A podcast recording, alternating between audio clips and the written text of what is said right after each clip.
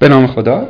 سلام عرض ادب داریم خدمت کاربران سوکان آکادمی و یک سلام ویژه هم به مهمون عزیزمون سرکار خانم سارا ربیعی. سلام.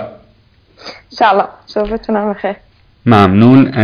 من نمیدونم بگم اونجا چه ساعتیه که بگم کی شما بخیر، ساعت چنده اونجا الان؟ اینجا الان دقیقاً چهارده دقیقه بعد از ساعت هفت صبح. خب اونجا هم پس صبح خیلی زوده، شما بخیر. خب خانم ربیعی عزیز، برای اینکه زمان رو از دست ندیم، چون بحث مدیریت پروژه واقعا چیز مهمی هست که اکثر شرکت‌های نرم افزاری هم دارن ازش ضربه میخورن، برای اینکه بتونیم خیلی خوب قضیه رو بشکافیم، تجربیات شما رو استفاده بکنیم ازشون، اولش میخوام خیلی خلاصه و مفید گریزی به بک‌گراند کاری و تحصیلی و اینجور مسائل خودتون بزنیم و یواش یواش وارد مباحث فنی بشیم. یه ذره در مورد پیشینه خودتون میگید. خب ما در این حد میدونیم که توی یک خانواده‌ای که آیتی اونجا خیلی پررنگ بوده شما بزرگ شدید، رشته‌تون هم انتخابش بی تاثیر از اون نبوده، ولی میخوایم از زبون خودتون بشنویم. بله حتما. فقط قبلش من سلام بدم به همه شنونده‌های عزیزتون و اینکه خیلی ممنون از اینکه من دعوت کردید. خواهش میکنم. ام خب ام همونجوری هم که شما گفتین، من توی خانواده بزرگ شدم که همه بزرگتر از من بودن و همه قبل از من به سمت رشته کامپیوتر رفته بودن. ام ام بعد از اونم که من تحصیلاتم توی زمینه کامپیوتر تمام شد، مثل همه هم دوره خودم دنبال بیشتر اینترنشیپ و یه کار پیدا کنم بودم.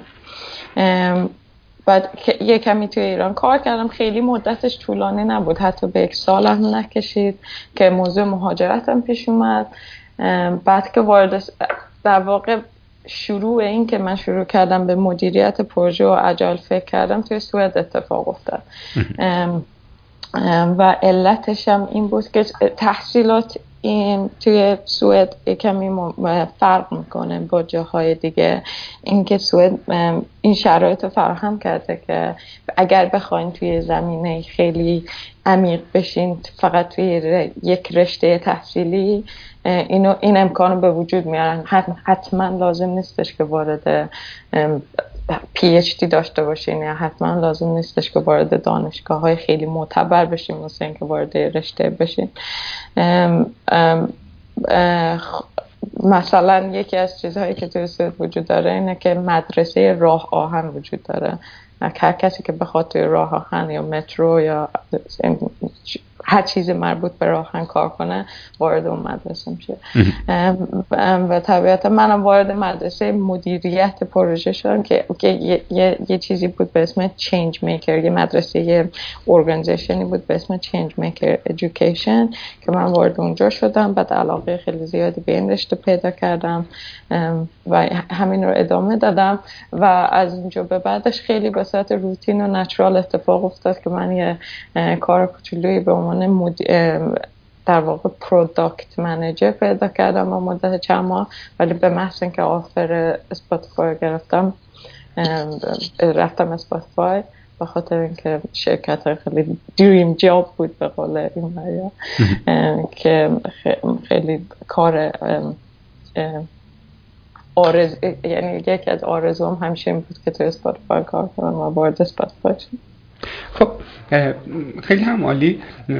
با اجازه شما من یه کوچولو فلشبک بزنم به اون زمانی که توی ایران بودید و باز بحث رو بکشونیم به حال حاضر که در کشور سوئد توی یک کشور توی یک شرکت آیتی دارید کار میکنید. شما زمان در واقع با کدنویسی یک آشنایی نسبی دارید، اون زمانی که به گفته خودتون توی مخابرات مشغول به کار بودید کد می‌زدید، درسته؟ درست. میشه اشاره کلی بکنید که اون زمان با چه فناوری‌هایی کار می‌کردید، با چه زبون‌هایی کد می‌زدید و در نهایت به اینجا برسونیدش که آیا آشنایی که شما با کدنویسی داشتید کمکی به موفقیت شما توی مدیریت پروژه حالا به سبک اجایلی که خیلی بولدتر هست کرده یا ربط خاصی نداشته؟ ام حتما ام در واقع خب وقتی من شروع کردم اونجا کار، کاری که شرکت میکرد وابسته به مخابرات بود، یعنی پروژه های مخابراتی رو براشون انجام میداد و اینجوری بود که بعضی وقتا ممکن بود حتی تو برای مدت طولانی توی سایت مخابرات نشسته باشی کار کار بکنی. زبون هایی که من باهاشون کار کردم جی دبلیو تی بود، نمیدونم چقدر آشنایی دارین، گوگل وب تولکیت، بله. که در واقع در واقع زبون جاوا کد میزنید و به جاوا اسکریپت به نوعی کامپایل میشه، درسته؟ دقیقا. خب خب برای من که اولش اینجوری بود که خیلی خوب آشنایی بیسیک با جاوا پیدا کن و بیشتر عمیق میشدی توی این لایبرری خاص و هایبرنیت بود. بعد از بعد از چند ماهی که من توی با این تیم کار کردم، یه چند چند ماه آخری هم با تیم نتورک که در واقع نمیشه بود، تیمی بودن که برای ستاپ کردن مثلا سرورها و دیتا سنترهای مخابرات اعزام می‌شدن، با اونا کار کردم که که بازم باید بگم به طور کلی خیلی یعنی تج ترجیح خودم این بود که دوست داشتم که بیشتر عمیق می شدم، ولی خب زندگی به این سمت پیش رفت که مهاجرت پیش اومد. خب بعدش وقتی وقتی وارد مدیر مدیریت پروژه شدم، میتونم بگم که خیلی کمک کرد این چیز این بک‌گراند آیتی که داشتم، به خاطر اینکه بیشتر کار ما اینجا اینه که خیلی خوب ما الان داریم با یه تیمی کار میکنیم یا دو تا تیم یا سه تا تیم بسته به اینکه مسئولیت چه شکلیه. خب و این و این تیم یه چالش های پیش روشه و تو به عنوان مدیر پروژه یا اجایل کوچ اون تیم لازم داری که این چالش رو درک کنی و عمیقا بفهمی که اگر یه دیولپر یا یه انجینیری که اونجا داره کار میکنه مشکل اینترافت شدن داره یا یه مشکل یه چالنجی توی کد هست یا یه تک دفتی هست یا بدهی کد، بدهی فنی ما بهش میگیم، بدهی فنی یه, یه،, یه بدهی فنی خاصی هستش که الان الان این چالش تیم کار تیم جلو نمیره و به عنوان مدیر پروژه خیلی مهمه که تو اون چالش رو بفهمین درک کنین بچه‌های تیم تو یا بتونی یا بتونی این چالش رو توضیح بدی بیرون تیم که ما به این دلیل ممکنه سر ددلاینمون یا اون تایمی که تعریف کردیم واسه این پروژه به این دلیل ممکنه نرسیم بهش، یا بعضی وقتا لازمه که برید دفاع کنی از این که این میزان بدیهی‌های فنی یا میزان چالش‌های از یه حدی بیشتر شده که ما لازم داریم پروداکشن پروداکت یه یه یه مدتی متوقف کنیم فقط به همون برسیم. خب همینجا من میخوام که در واقع من میتونم یه نکته دیگه اضافه کنم. حتما حتما بفرمایید. من میخوام بگم که ولی به این معنی نیستش که کسی که بک‌گراند آیتی نداره موفق نخواهد شد. این, این چیزا می، میشه یاد گرفت، میشه اومد توی کار سوال پرسید، با انجینیران نشست، باهاشون پیر پروگرامینگ کرد، باهاشون کمک کردن، میشه این چیزا رو یاد گرفت اگر علاقه داشته باشیم یاد میگیریم. دقیقاً سوالی که میخواستم خدمتتون بپرسم همین بود. آیا اگر بخواید شما آره یا نه پاسخ بدید، یک نفری که میخواد اجایل کوچ بشه یا اصلا بگیم مدیر پروژه بشه توی شرکت نرم افزاری، باید بک‌گراند کدنویسی داشته باشه یا نه؟ از این جهت خدمتتون میپرسم، میخوایم که به قول معروف تا حد ممکن احتمال اینکه سایر دیولپرها دورش بزنن یا به قول ما این وریا بپیچوننش به حداقل برسه. ام ام خب اینکه شاید یه خورده تفاوت فرهنگی، ولی اینکه انجینیر رو بفیچون مدیر پروژه خیلی پیش نمیاد. ولی چجوری جواب بدم سوالتو؟ میگم نه، من میگم که من اگه شرکت داشتم مدیر پروژه که بک‌گراند آیتی داشت نداشت استخدام نمی‌کردم.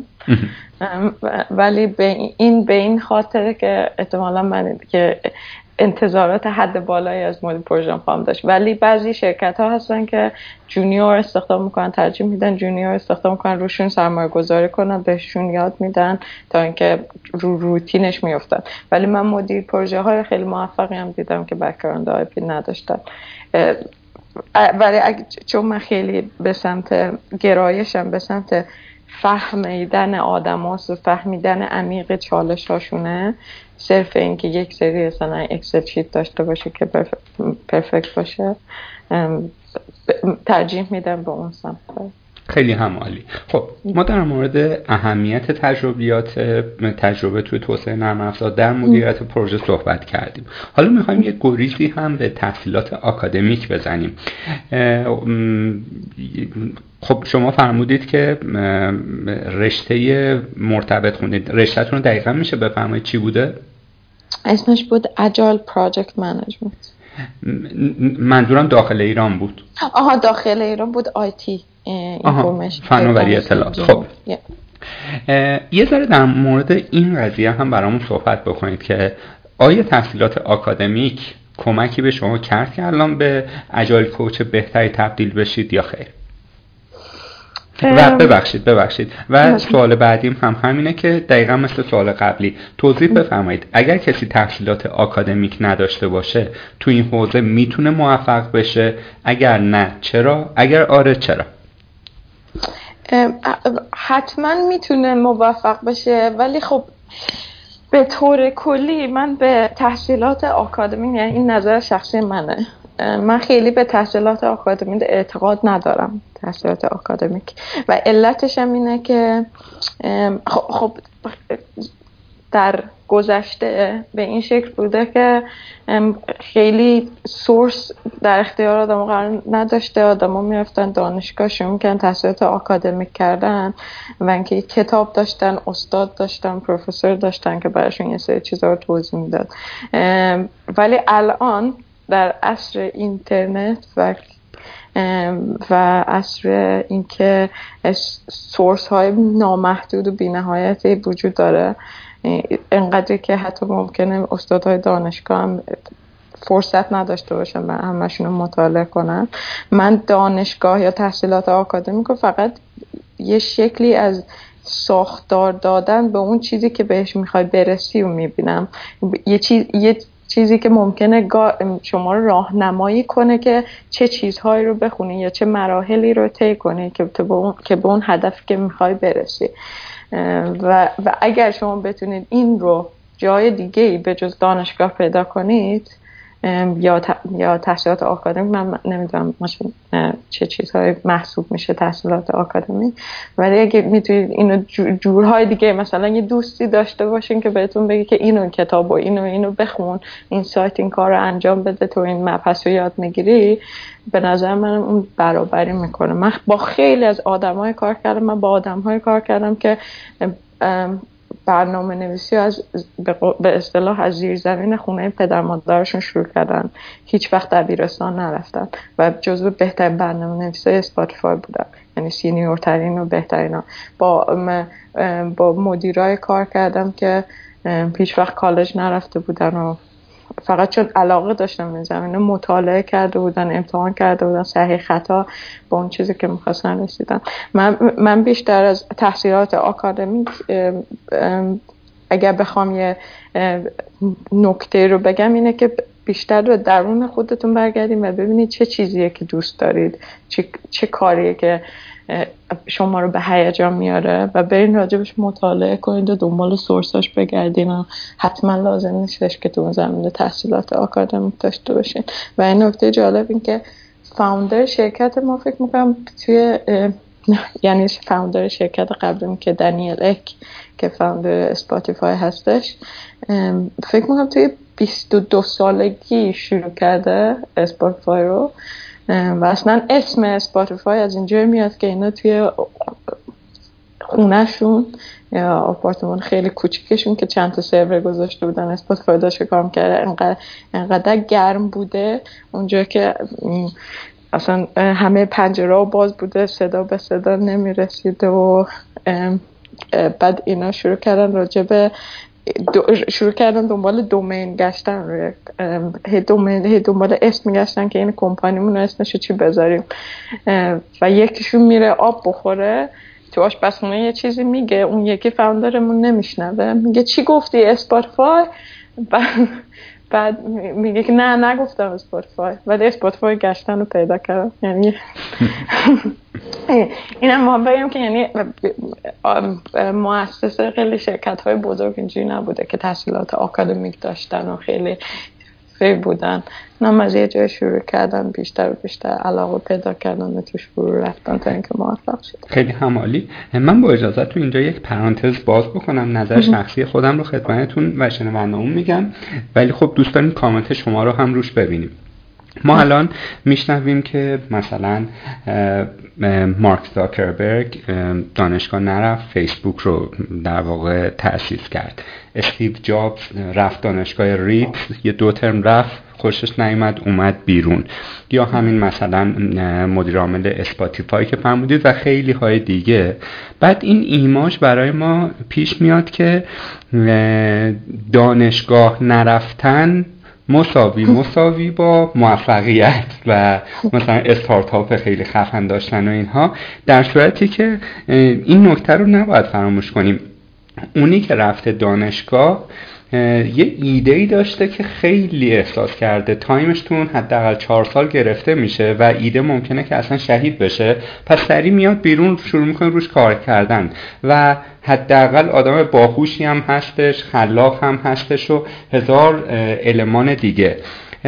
آیا با این گزاره موافقید که الزاماً ما ترک تحصیل کردن منجر به این نمیشه که موفق بشیم، بلکه باید اون خلاقیت یا اون اینیشیتیو به قول شما که لازم و باید هست رو داشته باشیم؟ دقیقاً، اصلا دقیقاً همینطوره. این این آدما واقعا همونجوری که شما گفتیم به خاطر یه ایده‌ای که خیلی بهش ایمان داشتن ترک تحصیل کردن یا هیچ وقت وقت نکردن که دانشگاه برن.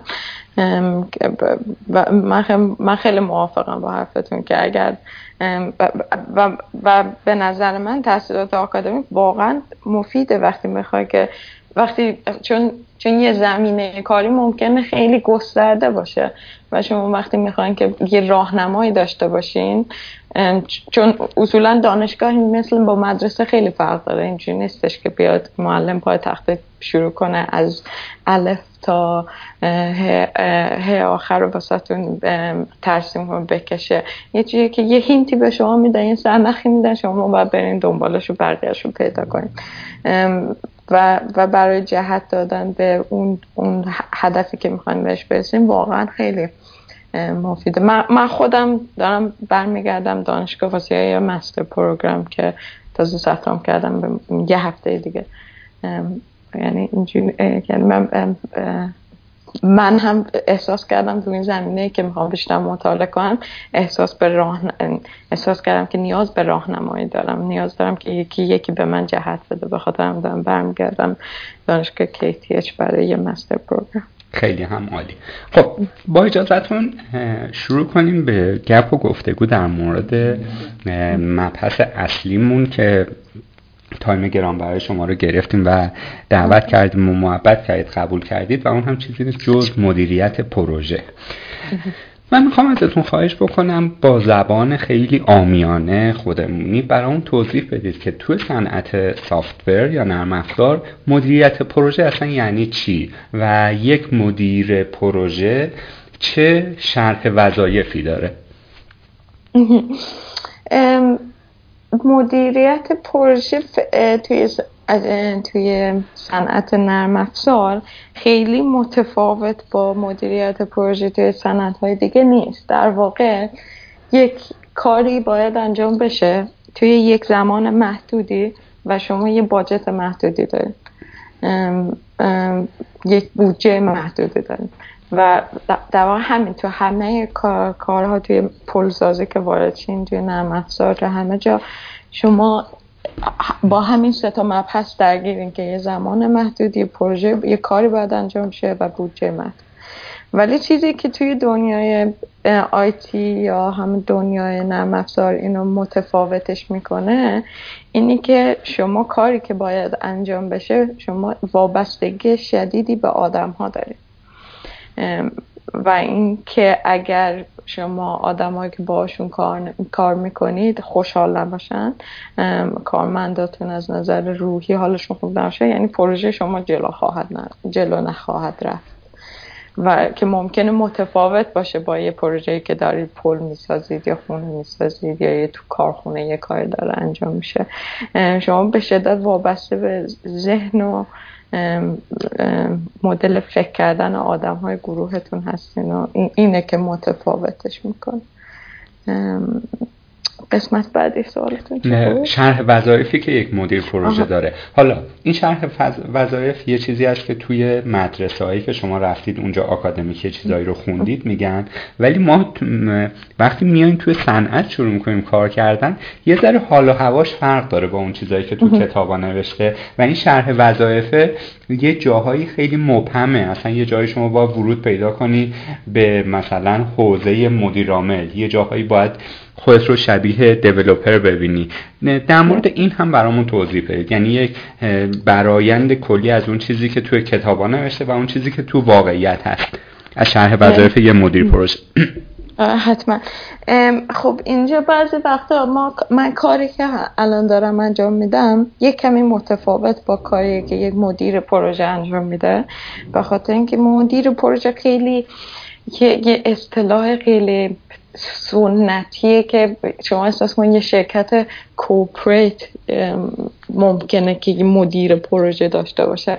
مدیر پروژه با اون شکل معنی سنتیش توی, توی شرکت های مثل اسپاتیفای یا iZettle و شرکت هایی که من تا حالا باشون درگیر بودم یا من کافه بازار و اسنپ تریپ و اینو من, من ندیدم مدیر پروژه به اون معنای سنتی که یه اکسل شیت میذارن جلوشون پروژه ها رو پروگرسش رو هی چک میکنن ببینن که به اونجا رسیدن یا نه.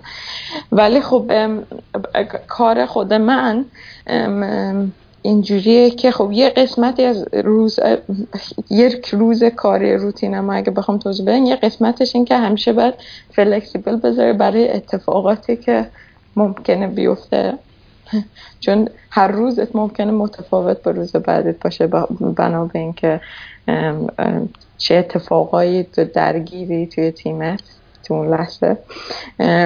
ولی خب مسائلی که وجود داره یکی این که هر روز باید مهمترین چیزش اینه که باید واقف باشی به پروگرس تیمت، ببینیم که مثلا این کاری که داریم انجام میدیم چقدرش جلو رفته چقدرش جلو نرفته، علت این که جلو نرفته چیه، چجوری ما میتونیم اینو بهتر کنیم، افیشنسی تیممونو چجوری میتونیم که کیفیت کارمونو هم به سطح بالایی که وجود داره نگهش داریم، سلامت تیمو چجوری نگهش داریم. ما خیلی مبحث اینجا مبحث اینکه تیمت تو هپی نگهداری خیلی مهمه. اینکه تیم من از نظر روانی سالم باشه، هپی باشه، چجوری من کار بکنم و چجوری اینو همیشه حد بالای نگه دارم. و خب مسلماً روش‌های مختلفی وجود داره، جلسه‌های مختلفی وجود داره که با تیمت میری. بعد یه یه نکته دیگه‌ش هم از نه فقط جنبه تیم، از جنبه خارج از تیمش اینه که چجوری تو با بیرون تیمت چجوری سینک باشی با بقیه ارگانیزیشن، چون چون جاهای دیگه ارگانیزیشن یه اتفاقای دیگه‌ای داره میفته و و ارگانیزیشن شما به شکلیه که تیم‌های شما کاملا از همدیگه جدان و اصلا استقلال دارن. خب این یه سری مزایا داره یه سری معایب داره و ما... ما... یکی از معایبش اینه که خیلی آسونه که هفته ها بگذره و شما هیچ خبر نداشته باشین که بقیه شرکت چه اتفاقی داره میفته. و یکی دیگه از وظایف ما اینه که تیم ها رو با هم دیگه سینک نگه داریم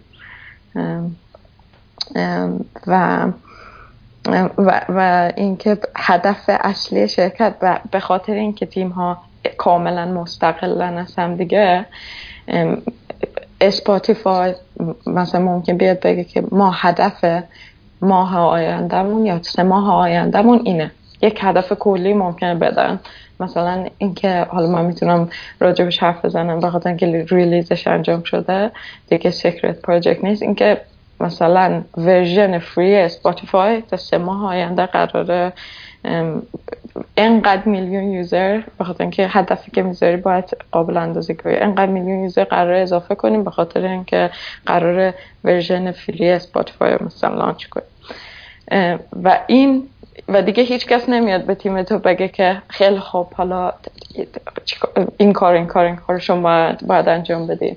به این میگن که سیستم push and pull، یعنی هم از بالا به پایین میاد هم از پایین به بالا میاد. اینجوریه که شما اونا یه هدفی قرار میدن و تیم شما میره میگه که خیلی خوب برای اینکه به این هدف برسیم تیم ما میتونیم این کاراشو انجام بدیم و میرن دست داوطلبانه اون کارا رو برمیدارن و میان داخل تیم انجام میدن. و یکی از کارهای ما اینه که نگاه کنیم ببینیم که خیلی خوب چقدر به اون هدف نزدیک کردیم شرکت رو، و برای اینکه این اندازه گیری ها رو انجام بدیم یه سری متد های خاصی وجود داره. خب. امیدوارم جواب سوالت بله بله ولی خب چند تا سوال برای من پیش اومد که حیفم میاد نپرسنشون و خیلی دوست داریم که پاسخ شما رو بشنویم.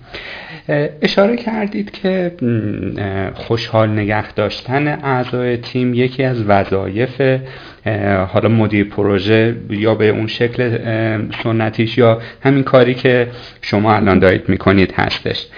یه داره در مورد این قضیه میخوام بیشتر صحبت بکنیم، مثلا اینکه یک مدیر پروژه اینکه از میزان آی کیو نه ای کیو بالایی برخوردار باشه چقدر میتونه کمکش کنه که تیم رو بهتر منیج بکنه؟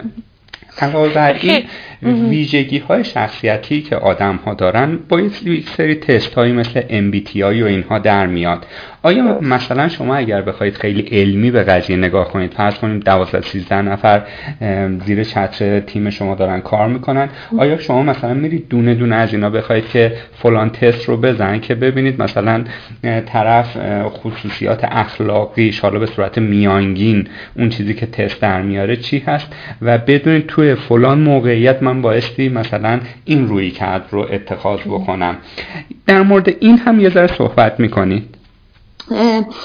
بله، خیلی جالبه که اینو پرسیدین، بخاطر اینکه این یه قسمت خیلی بزرگی از کار شماست که وقتی دارین با تیم کار میکنید. و اینکه شما به عنوان، یعنی من به عنوان اجایل کوچ تیم، احتمال اینکه با بچه‌ها بهش میگن وان و وان داشتن، یعنی جلسه های یکی به یک با هم دیگه داشتن که راجع به اینجور چیزا حرف بزنیم، احتمال اینکه جلسه های وان و وان با بچه‌ها داشته باشه خیلی زیاده. یعنی مخصوصا وقتی اول کار رو شروع میکنی، تازه وارد یه تیمی میشی یا یه تیمی تازه تشکیل میشه، حتما باید باشون وان و وان بذاری که یک اینکه رابطه تک به تک باهاشون داشته باشی، یعنی این بهش میگن بیلدینگ ریلیشنشیپ، که این ارتباط تو باهاش بسازی. یکی از کارهای دیگه که انجام میدیم، حالا اون اون متدی که شما گفتین درسته، ولی یک ورژن دیگه‌ش اینه که بهش میگن دیسک آنالیسیس و دی آی اس سی و اینا حروف اول نوع‌های شخصیتیه که مثلا دی دامیننت، مثلا کسایی که خیلی توی تیم خیلی مثلا خود دامیننت به فارسی، این که کسایی که خیلی میخواد تسلط داشته باشه، دقیقا میخوان تسلط داشته باشن و خیلی مثلا ممکنه که ویژگی اخلاقشون هم که وقتی ایمیلاشون رو بخونی نصف خط بیشتر نیست، مثلا میگن این کار رو انجام بده بای که خیلی سریع و مستقیما. بعد آی تیپ شخصیتی که خیلی دیزاینرها اصولا توی این کاتگوری بیشترن، به خاطر اینکه خیلی اهمیت به اوردر رو اینا نمیدن، خیلی مثلا دسکتاپشون رو نگاه کنین خیلی صفحهشون تمیز نیست و اینا فایلاشون همه جاست. و بعد تیپ شخصیتی سی اینطوریه که سی ها خیلی به ترتیب اهمیت میدن، خیلی ب... اگه بهشون بگیم میبرن بریم مسافرت و این سورپرایز تو قرار نیست بدونی کجا میریم، دیوانه میشن، نه من باید حتما بدونم که کجا داریم میریم. و S تیپ شخص S این خیلی آدم های کمک کننده هستن، آدم هایی که توی جمع توی مهمونی حتما با هم چک میکنن که همه خوشحال باشن، خیلی بهشون میگن تیپ شخصیتی S. و وقت اصطلاحاً بهش میگن دیسک، و این دیسک اینطوری نیستش که یک نفر همش S باشه و دیگر هیچ، همه درصدی از همه اینها دارن، ولی اینکه حالا کدوم در کدوم تیپ شخصیتت بالاتره یا پایین‌تره خیلی مهمه. و کاری که ما میکنیم که نه اینکه من تک به تک با همه انجام بدم، ما همه با هم انجامش میدیم، ما همه با هم میریم مثلا دو ساعت یه ورکشاپی بوک میکنیم با هم دیگه، میریم تیپ شخصیتمون رو یه تستی میدیم در میاریم و با هم دیگه شیر میکنیم و با هم دیگه میگیم ای تیپ شخصیتی تو اون، تیپ شخصیتی من اینه، و راجبش حرف میزنیم. و هیچ تیپ شخصیتی بد و خوبی وجود نداره، تنها چیزی که وجود داره اینه که ما همدیگر بشناسیم و بدونیم که چجوری با همدیگه کنار بیایم، چون هیچ خوب و بدی واقعا این, این هیچ نمیتونی بگی دی بهتره یا سی بهتره یا آی بهتره، هر کدومشون خوبی‌های خودشون و معایب خودشون دارن. و اینکه اگه من بدونم که خیلی خواه همکار من آیه، یعنی اینکه خیلی آی درصد آی بالایی داره توی تیپ شخصیتش، احتمال اینکه خیلی آدم نامعطل باشه و به قول این مریا all over the place باشه خیلی زیاده، بعد بخ... من من باهاش کنار میام، میگم که خیلی خوب من شخصیتم سیه، من خیلی مثلا مرتبم، حالا بیا راجبش حرف بزنیم ببینیم که از این به بعد که میخوایم با هم دیگه کار کنیم چیکار کنیم. مثلا اگه میخوایم بریم استنداپ، تو همیشه دیر میای، بذاریم استنداپو شروع نکنیم تا وقتی که همیشه تو برسی بعد شروع کنیم، چون توی طول روز ما بیشتر از اینکه با خانواده‌مون باشیم بیشتر با همکارامونیم. هشت ساعت کاری تو داری با همکارات زندگی میکنی، باشون مجبوری تعامل داشته باشی، حرف میزنی، همکار میکنی، اینکه همدیگر رو بشناسیم و حتی عمیق واردش بشیم این خیلی مهمه. حالا اینکه وارد مقوله دیسک شدم، مقوله های دیگه هم که وقتی وارد سلامت تیم میشیم یه, یه موقعی هستن که اصلا دو نفر ممکنه که با هم توی تیم مشکل داشته باشن، ممکنه کانفلیکت داشته باشن به هر دلیلی، اونجاست که پای ما دوباره میاد وسط، یا اینکه سعی میکنیم کانفلیکت رو به راه هایی که بلدیم حلش کنیم و اگر این حل نشه دوباره جلسه خصوصی سه نفره میذاریم و راجع به مشکل عمیقا حرف میزنیم. بعضی وقتا این که کانفلیکت یعنی این یه سیمپتومی از اون مشکل عمیق‌تریه که وجود داره و, و چون آدم ها راجع به دلیل ریشه ایش با هم دیگه حرف نمیزنن کانفلیکت همونجا باقی میمونه. مثلا یه مثال اینه که من یه بار پروداکت اونر تیمم که مسئول پروداکت بود با دیزاینر تیمم اصلا نمیتونستم با هم دیگه کار کنم، هر هر باری که میمونم با هم دعوا کنن صداها بالا میرفت و آخرش به نتیجه میشه اوکی تو کار خودت بکن من کار خودم میکنم. وقتی ما با هم دیگه نشستیم ببینیم خیلی خوب ریشه این مشکل چیه که شما دوتا نمیتونید با هم دیگه کار کنین، خیلی مشکل خیلی ساده بود، این بود که دیزاینرمون گفت وقتی پروداکت اونر صدا با من حرف میزنه صداشو بالا میبره، وقتی یکی صداشو بالا میبره من میترسم، من ترجیح میدم بهش گوش ندم، فقط بلاک میکنم و میرم. و, و این, این دونستن این ریشه مشکل کمک کرد. بعد پروداکت اون مسئول کسی که مسئول پروداکت بود گفت خب تو چرا تا حالا به من نگفته بودی؟ و اینکه حرف زدن راجع به اینکه ریشه مشکلات از کجا میاد خیلی مهمه. یه چیز دیگه هم که راجع به دوباره مربوط به سلامت تیم میشه اینه که میزان اینوالو بودن من، درگیر بودن من با تیم ها بسته به مچورتی اون تیم داره، یعنی که چقدر اون تیم من بالغ شده از نظر تیمی و این بلوغ تیمی مراحل داره، بهش میگم فورمینگ فورمینگ نورمینگ استورمینگ و این یه, یه چیز مدیریت یا لیدرشیپه، یه مفصل لیدرشیپه که اولش تیم تشکیل میشه احتمال، بعد آدم ها شروع میکنن نقش خودشون رو توی تیم ها پیدا کردن و استورمینگ احتمال که یه طوفان کوچولویی توی تیم باشه، یه سری کانفلیکت توی تیم باشه خیلی زیاده و میگن شما هیچ وقت به اون مرحله بلوغ تیمی نمیرسین تا وقتی که از این مرحله کانفلیکت بودن رد نشین.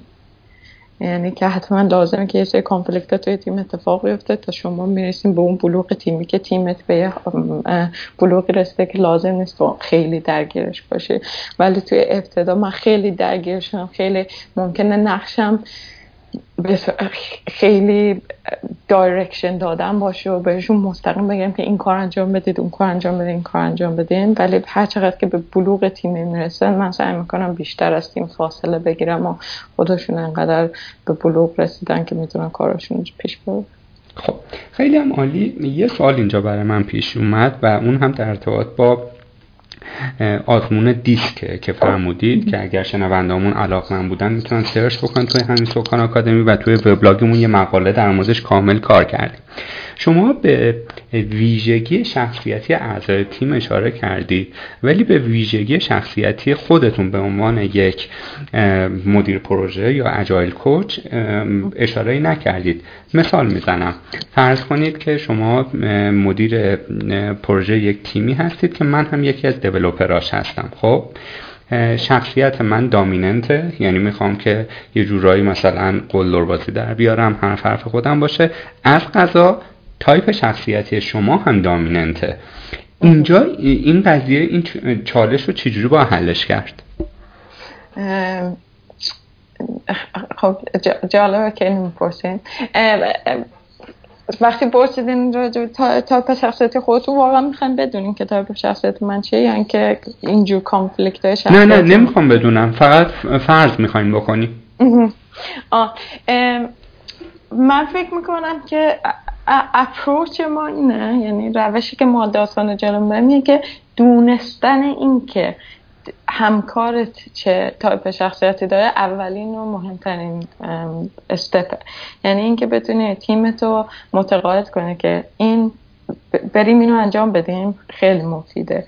اینکه بعد بد... بعد اونجا وقتی ما این ورکشاپ رو انجام میدیم اینکه چه تیپ شخصیت‌هایی ممکنه، چه کانفلیکتی با چه تیپ شخصیت‌هایی داشتن و برامون تسلیم میکردن. اچ آر که این ورکشاپ رو برام انجام میده میگفت مثلا احتمالاً که سی با آی خیلی آبش توی جوب نره، به خاطر اینکه اونا خیلی به اوردر اهمیت نه، اونا نمیدن زیاده.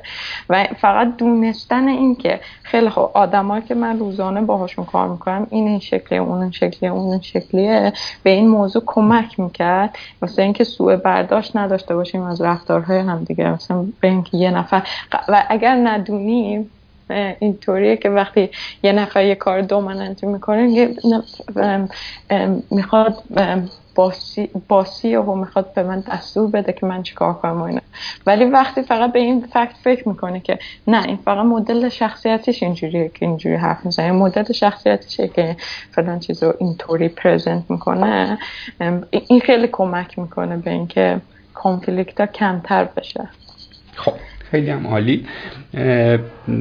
همینجا یک سوال مرتبط دارم و بعد سوال بعدی من میپرسم. انقدر سوال تو ذهنم میرسه که به سوالاتی که از قبل در نظر گرفتیم فکر میکنم یه ذره دیرتر برسیم، ولی خب به نظرم ارزشش رو داره بخش رو بشکافیم. حتما. فقط یه چیز نکته کوچیکی که راجع به دیسک بگم که خیلی هم کوتاه، اینه که دیسک شما اصولا دو تا پروفایل دارین وقتی دیسک آنالیزیس انجام میدین روی شخصیتتون. پروفایل اول پروفایل خودتونه، یعنی من این شکلیم توی زندگی معمولیم، ولی یه پروفایل دوم adjusted to work، یعنی پروفایلی که شما سر کار دارین و ترجیحاً اینه که شما پروفایل خودتون، شخصیت خودتون، پروفایل که مربوط به شماست نزدیک باش به پروفایل adjusted سر کارتون.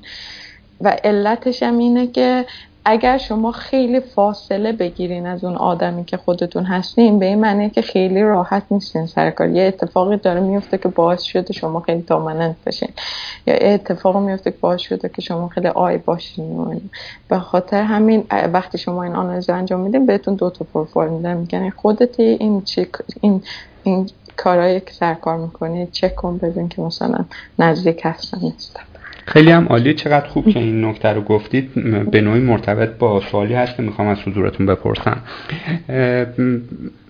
وقتی که شما میگید که من ابتدای صحبتمون گفتم دیولوپرها مثلا ممکنه بپیچونن، گفتید خب اونجا چنین چیزی خیلی رایج نیستش و به قضیه فرهنگی اشاره کردید. در مورد تیم هم گفتید که یک مرحله‌ای از تیم سازی هست که تیم به بلوغ میرسه. خب یعنی یک تیم بالغ به نظر میرسه که چالشاش به مراتب کمتر از یک تیم نابالغ باشه. میخوام ببینم قضیه فرهنگی توی مدیریت یک تیم چقدر تأثیر گذاره. مثلا آیا میشه برچسب یک سری برچسب فرهنگ های بالغ شده روی یک سری از نیشن ها یا کشورها زد و برچسب نابالغ روی یک سری فرهنگ های کمتر توسعه یافته؟ و اساسا اگر شما توی اون فرهنگ توسعه یافته یا بالغ شروع کنی یه نرم افزاری رو توسعه دادن، به مراتب چالش های پیش رو کمتره، یا نه این قضیه‌ای که میگم خیلی ربطی نداره؟ ام حالا به این شدت اکستریم، حالا اون چیزی هم که من گفتم بسته به فرهنگ داره. باز هم احساس میکنم فرهنگ حتی توی ش... تهران هم شرکت به شرکت واقعا با هم دیگه متفاوته. یعنی حتی تو سیلیکون ولی هم که شما برین که فرهنگی تو گوگل چه اتفاق میفته، من که تو فیسبوک چه اتفاق میفته، شرکت ها هم حتی ممکنه فرهنگاشون با هم دیگه متفاوت باشه.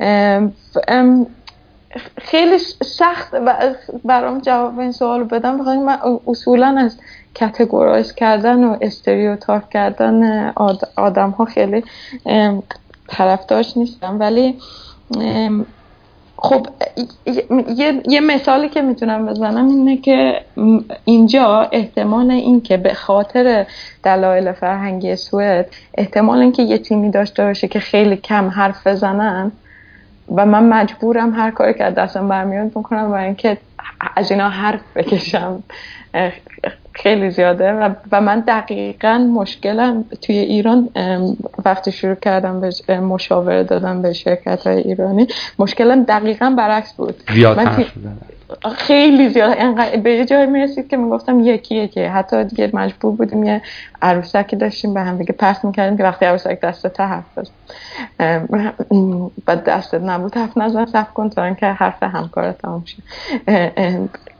دقیقا مشکل برعکس رو من داشتم. این چالش در...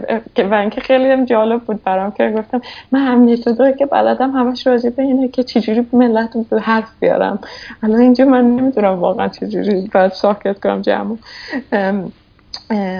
و خب این یکی چالش خیلی جالبی بود که من توی فرهنگ‌های مختلف کار کردن دیدم.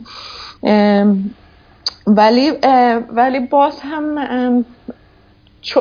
میتونم بگم که چون آدما توی اون شرکت های آدمایی که چه شرکت ها کار میکنن، مثلا کسی بوده که توی کینگ کار میکرده، کسایی که کینگ رو نمیشناسن اصلا کندی کراش یکی از محصولاتشونه، مثلا آدم بوده که توی کینگ کار میکرده یا مثلا توی اریکسون کار میکرده، بعد میاد شروع میکنه توی اسپاتیفای کار کردن، احتمال این که خیلی سریع توی دو روز بشه آن بوردش کرد، خیلی سریع میدونه میدونه که اجایل کار کردن یعنی چی، میدونه که فرهنگ کاری اینجا چه شکلیه، میدونه که مثلا جلسه خواهد داشت و خواهد رفت و میدونه هیچ پول ریکوئستی و دایرکت نمیتونه مرچ کنه با مستر کد و باید حتما بده کسی پیر ریویو کنه یا ریویو کنه کدشو. و, و این چیزا خیلی جا افتاده است. اون که مثلا ما یه دیولپری از هند میگیریم، یه دیولپری از ممکنه که مثلا از حالا اسپانیا رو نمیخوام مثال بزنم چون اونا هم نزدیکن، یا یه دیولوپری که خیلی ممکنه تو محیط‌های متفاوتی کار کرده، میزان میزان وقتی که باید براشون بذاری تا با این روتین‌های شرکت عادت کنن بیشتره. ولی خب بستگی داره به اینکه فرهنگ شرکت توی اون لحظه توی اون زمان خاص چه شکلی و تو چجوری میخوای آدمات رو آنبورد کنی با اون فرهنگ. ام ام و ولی من میدونم که آدم ها توی اون کالچر قالبی که توی اون فرهنگ قالبی که قرار میگیرن عادت میکنن به اون فرهنگ و, و سعی میکنن طبق فرهنگ اون شرکت کار کنن. حالا از هر فرهنگی که می اومدن وارد اسپاتیفای میشن یا از هر فرهنگی که میان وارد آیزتل میشن، ممکن طول زمان آنبوردینگشون ممکنه طول بکشه ولی اون به اون فرهنگ قالب عادت میکنن. خب. یا اینکه حتی بهبودش میدن. مرسی. حالا شما وقتی که بحث خوشحال نگه داشتن اعضای تیم به میون میاد، یعنی که اونها یک رضایت نسبی از محیطی که توش به قول شما بیش از تایمی که با همسرش داره میگذرونه، داره با همکارش میگذرونه باید داشته باشه، به طوری که بعضی میگن آدم ها شرکتشون رو ترک نمی کنن، مدیرشونه که دارن ترک میکنن، یعنی چون از مدیرش بدش میاد دیگه حاضر نیست تو اون شرکت کار بکنه. وقتی که اگر به چنین چیزی اعتقاد داشته باشیم که حالا دوست داریم نظرتون هم بدونیم در این خصوص، وقتی که شما به نوعی مدیر یک دیولوپر یا برنامه نویس یا هر کسی دیزاینر هستید، یک جایی پیش میاد که احتمالاً شما و مسئول اچ آر شرکت باشی با همدیگه تنظیم فرمون باشید، با هم دیگه سینک باشید که بتونید آدم‌ها رو خوشحال نگه دارید. میخوام ببینم آیا چنین چیزی هم در دنیایی که دنیای واقعی وجود داره؟ یعنی شما میگید که مثلا با دیولوپر صحبت میکنید، میبینید که یه سری مشکلات داره که بخشش اگر حقوقش افزایش پیدا بکنه احتمالاً تأثیر مثبت بذاره روی بقیه جنبه‌های زندگیش و در نهایت دیولپر به قول شما هپی تری باشه محل کار. آیا چنین چیزی هم وجود داره که شما برید با مسئول منابع انسانی شرکت صحبت کنید که رایزنی کنید، مذاکره کنید که این اتفاق بیفته، یا نه از یه جایی به بعد میگید که من مادامی که دیولپر توی تیمم هست سعی می‌کنم خودم کاری نکنم که ناراحت بشه، ولی مباحث دیگه توی حوزه کاری من نیست و دخالت ورود هم بهشون پیدا نمی‌کنید؟ حتما مورد اولیه که گفتین، یعنی اینکه یعنی هر چیزی که ممکنه اون دیولپر رو یا ما, ما ترجیح میدیم انجینیر صداش میکنیم، هر چیزی که ممکنه انجینیر رو خوشحال یا ناراحت نگه داره جزء حوزه کاری من، از از حقوق، از از همتیمیا، از ساعت کاری، از اینکه از خانواده‌شون دورن. بعضی وقتا اینجوریه که مدیر من، حداقل مثال‌هایی که من داشتم اینو که از من میخواد که برم خونه، میگه که من احساس میکنم تو امروز حالت خوب نیست، برو خونه استراحت کن، من سارای همیشگی رو میخوام مثلا. ام ام هر چیزی که مربوط به خوشحالی شما باشه توی حوزه توی اون حوزه کار مدیر، و اینکه کس دیگه‌ای به جز مدیرت نمیاد باهات حرف بزنه یا اجایل کوچ که داره باهات کار می‌کنه نمیاد راجع به اینکه چه چیزی داره اذیتت می‌کنه که سر کار خوشحالی یا نه باهات حرف بزنه. بخاطر اگه کسی مشکل سل... مشکل حقوق داشته باشه بخواد زیاد بشه، اولین کسی که باهاش حرف بزنه مدیرشه و مدیرش مسئوله که اینو با اچ آر بررسی کنه. کسی که با هم تیمیاش، تیمی که کار میکنه خوشحال نیست یا احساس میکنه که میگه من مثلا تو این تیم چالش نمیشم، چیزایی که باید یاد میگیرم و یاد گرفتم دیگه، هیچ چیز جدیدی واسم نداره، وظیفه مدیره که کمکش کنه که تیم جدید یا چالش جدید براش پیدا کنه. یکی دیگه وظایف خیلی مهمه ما اینه که ما رشد بدیم انجینیرایی که توی تیم هستن. یعنی اگه توی شما انجینیری امسال وارد تیم میشه تا سال دیگه، اگه یه سری اهداف شخصی تعریف میکنم، میگن که من هدف یکم اینه که مثلا توی زمینه مثلا پایتون خیلی دوست دارم یاد بگیرم و دوست دارم توی این زمینه رشد کنم، یکی میگه مثلا من دوست دارم آرک... آرکیتکت یاد بگیرم، دوست دارم دیزاین سافت‌ور یاد بگیرم، و این اهدافو با مدیرش مشخص میکنن. بعد برای این اهداف یه سری برنامه‌ریزی میکنن، میگن که مثلا من این کار این کار این کار جهتش انجام میدم، و اینو وانوان های رگولار دارن، یعنی وانوان های هر هفته وانوان دارن و چک میکنن اون پلنشو، میگن روی طبق پلن داریم جلو میریم یا نمیریم، و و اینا خیلی مهمه. اینا یعنی چیزهایی که انجینیرها رو خیلی خوشحال و راضی نگه میداره، و و رشد آدما جزو یکی از مهمترین اهداف هر شرکتیه، اینجا خیلی بهش اهمیت داده میشه. خب یه سوال اینجا مطرح میشه، من بخشش رو ارجاع میدم به بقیه پادکست هایی که با مهمونامون توی سیلیکون ولی گپ زدیم و بخشش هم تجربیات خودم داخل ایران. ما صحبت که میکردیم با برخی مهمونامون که توی سیلیکون ولی کد میزدن، میگفتن که به طور میانگین، قطعی هم نیست چیزی که خدمت شما عرض میکنم، به طور میانگین عمر حرفه‌ای یک دیولپر توی یک شرکت نرم افزاری چیزی در حدود دو الی سه ساله و اکثرا حالا دوستان که صحبت میکردن مثلا میگفت دو سال من تو فیسبوک بودم، بعدش رفتم مثلا آمازون یک سال و نیم، بعد سه سال تو گوگل هم، بعدش رفتم فلان جا. حالا این دقیق هم دو سال یا سه سال نیست، ممکنه چهار پنج سال هم باشه، ولی حالا من دارم یک رنج کلی رو خدمت شما میگم و ادعاشون هم این بود که اگر شما بخوای حقوقت رو افزایش بدی داخل اون شرکت خیلی سخته، نمیگم نمیشه، سخته و اگر تغییر بدی شرکتت رو این پروسه تسهیل میشه. حالا این یه مپ هست. وقتی که میگید دیولپر بایستی رشد بکنه توی شرکت، نمیگم همه بلکه برخی برخی مدیر عامل های شرکت هایی که حالا من باهاشون دوست هستم و حالا گپ و گفتگوهایی با هم دیگه داشتیم، اعتقاد دارن که اگر نیرو رشد پیدا بکنه دیگه تو از دست میدیش، یعنی یک جایی میرسه که دیگه انقدر طرف حرفه‌ای شده که از اون طرف تو پروژه حرفه‌ای نداری که بدی به اون دیولپر پایتون، یا وقتی اون آدم حرفه‌ای میشه به تبع و به صورت خیلی منطقی نیاز داره که حقوقش هم با سطح مهارتش بره بالاتر. یعنی بخوام جمع‌بندی بکنم، رشد دیولپر مساویش با افزایش احتمال از دست دادنش. میخوام ببینم چنین چیزی آیا اصلا درسته این گزاره یا نه یه تفکر مسموم جهان سومی مزخرفه؟ خب فکر میکنم من فکر میکنم که من فکر میکنم خیلی مهمه که شما لانگ ترم فکر میکنین یا شورت ترم، یعنی یعنی برنامه‌ریزی استراتژی که انتخاب میکنین برای شرکتتون استراتژی کوتاه مدت باشه یا استراتژی دراز مدت. خب وقتی استراتژی کوتاه مدته که بیشتر تو استارتاپ‌ها هم اینو خیلی میبینین که مثلا چون پول ندارن، چون بودجه ندارن، خیلی هپینس کارمندا باشه مهم نیست، حالا یکی راضی نیست میره بعدی برمیگرده و اینکه خیلی مثلا از چیزای خیلی کوچیکی که توی اسپاتیفای بود اینه که هر اکویپمنتی که بخوای کافیه فقط سفارش بدی برات میاد، هر گونه خوردنی هایی که اسنک و اینا همیشه دور ورد بود و هر گونه مثلا پارتی های مختلف. اینا چیزهای خیلی کوچیکیه که به نظر نمیاد ولی در واقع تاثیر زیادی توی اصطلاحاً وفاداری اون کارمند به اون شرکت وجود داره.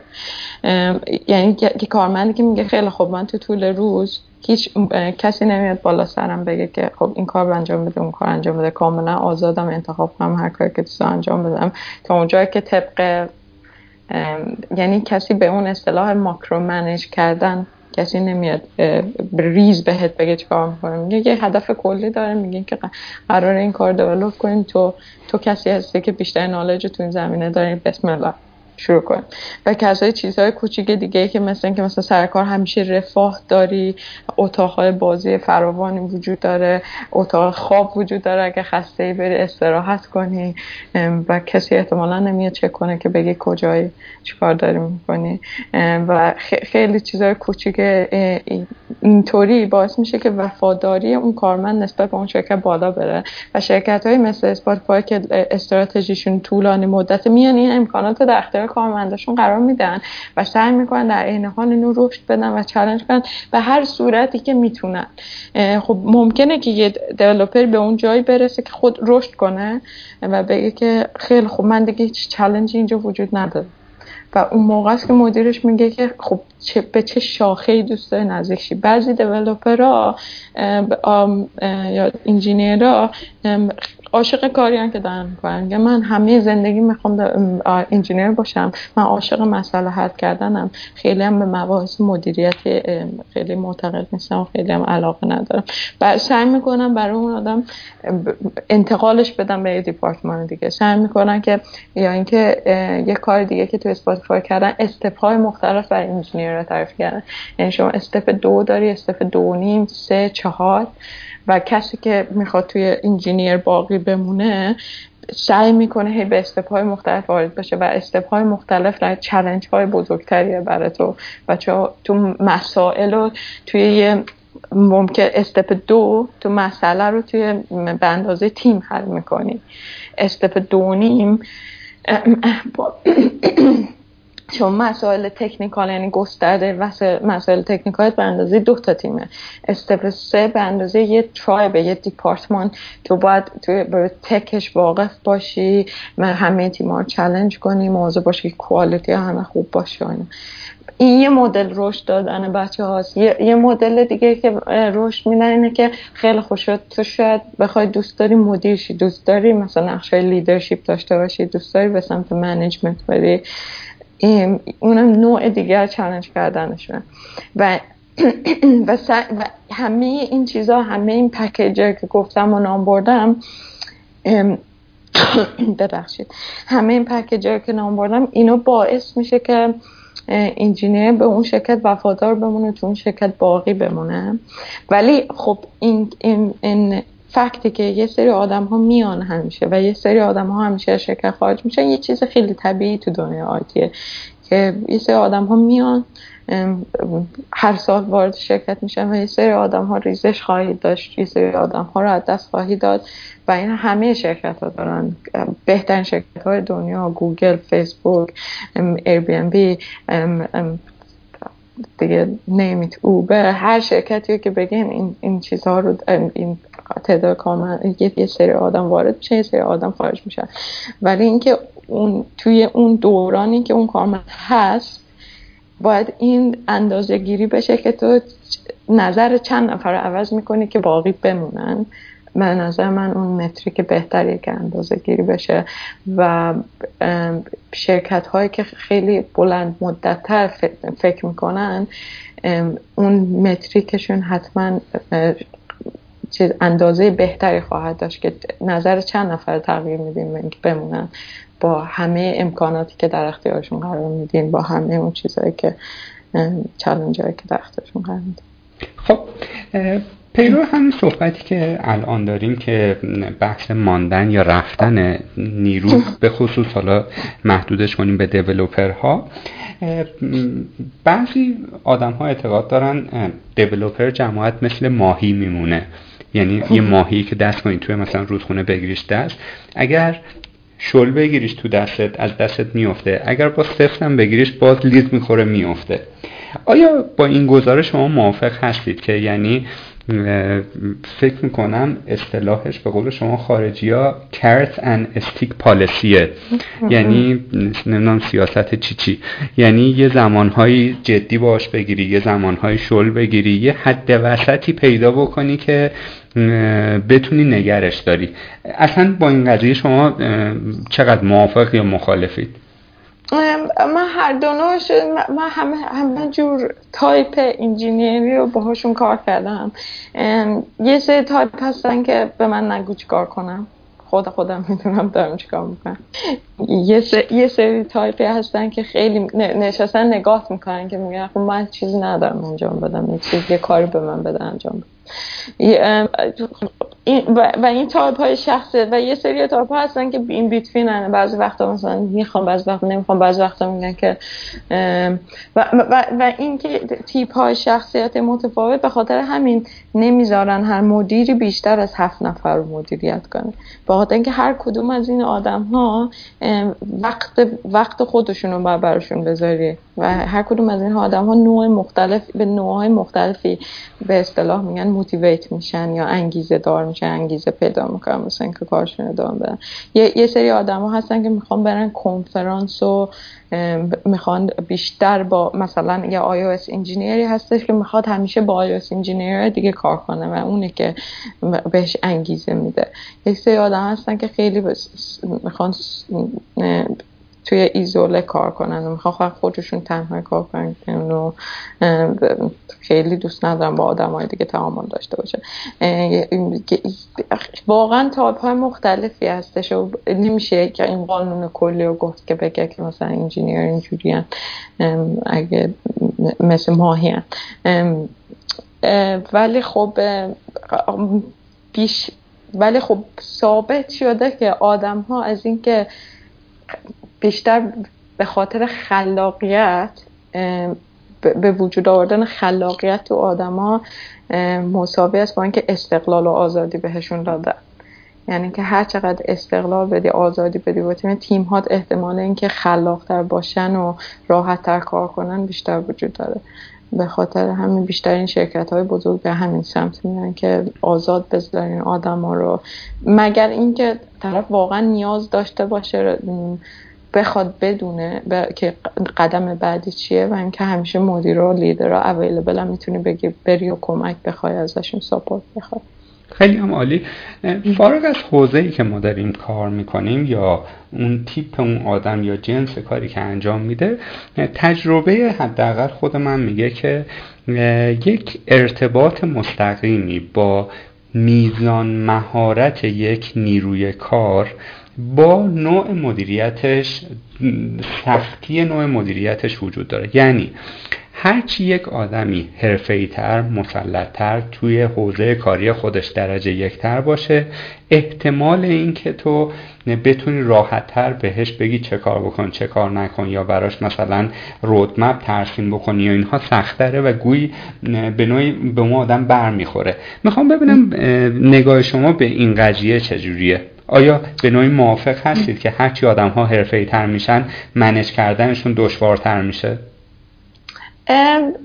دوش... برای من برعکسه، حداقل به تجربه من برعکسه، این که اصلا دو... شاید اون به اون جنبه‌ای که من نگاه میکنم اصلا دشوارتر نمیشه، به خاطر اینکه اینجا م... منیج کردن آدم ها، شما آدم ها منیج نمیکنید، شما بهش میگن سرونت لیدرشپ. شما اونجا واسه بهش میگی من چی کار کنم برات، چیزی میخوای، و یک حالتی بهش میگن لیدرشپ، خدمت رسوندن. شما میخوای که هر چیزی رو که اون آدم بهش انگیزه دار میکنه، بهش کمک میکنه و براش فراهم کنی و ساپورتش کنی تو اون رولی که داره.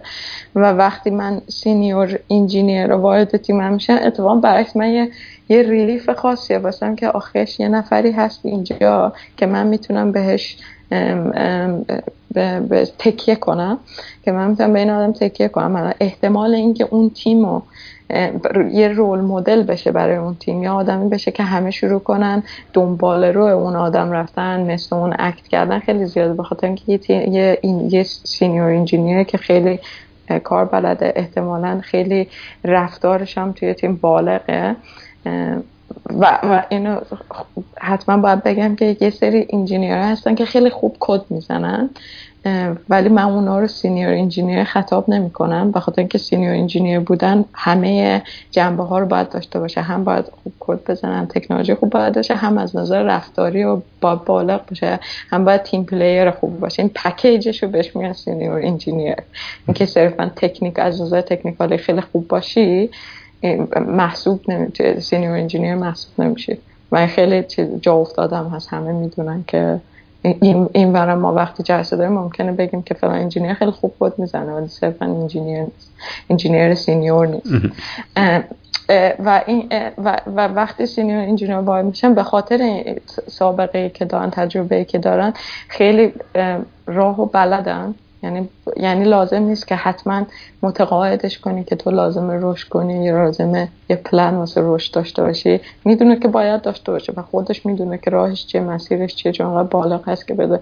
فقط یه یه استاتوس آپدیت کوچیک میکنه منجرشو که میگه که من مثلا دوستام ماشین لرنینگ یاد بگیرم، کاری هم که میخوام انجام بدم اینه، فردا میخوام با فلان تیم بشینم این کار انجام بدم. مدیرش میگه اوکی، چیزی از من لازم نداری؟ میگه نه. خیلی آسان تر سینیور رو به نظر من کردم، من اینکه وقتی هم وارد تیم میشن خیلی کمک میکنه. خیلی هم عالی.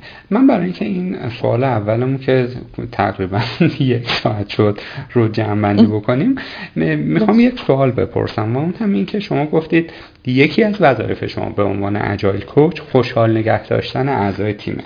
حالا سوالم اینه که توی مثلا حال اسپاتیفای که بودید یا توی این شرکتی که الان هستید، که حالا دوست دارم به موقعش هم یه ذره در مورد چند و چون کارشون صحبت بکنید، مدیر موافق شما آیا میشه مدیر عامل یا نه؟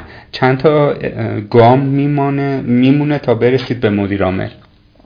نه به خاطر اینکه شرکت‌ها خیلی بزرگن، سایز اسپاتیفای دیوانه کننده ولی چند تا گامه، یعنی چند تا استپ میره بالاتر تا برسی به مدیر عامل. مدیر عامل اصولا همه فکر و هم‌غمش فکر کردن به آینده است، یعنی خیلی تایم برای مدیر، مدیریت کردن آدما نداره و, و خیلی منطقیه. یعنی من دوست نداشتم که مدیر، بعضیا فکر من خیلی خوبه که دایرکت ریپورت بدی به آدم‌هایی که رتبه بالا هستن، ولی از هیچ خوب نیست، بخاطر اینکه تو می‌خوای مدیرت برات وقت بذاره و و آدم‌های مدیرهای خاصی استخدام میشن که برای کارمنداشون وقت بذارن و میخوان که اصطلاحاً تو اسپاتیفای یا هم آیزتل بهشون میگن چپتر، و چپتر تو بیشتر از هفت یا هشت نفر نیست، یک نفره که اونجا مسئول اینه که تو رو ساپورت کنه و و همچنین اگه اجایل کوچی که داره باهاشون روزانه کار میکنه اگه بدونه تو اون چپتری اتفاق خاصی داره میفته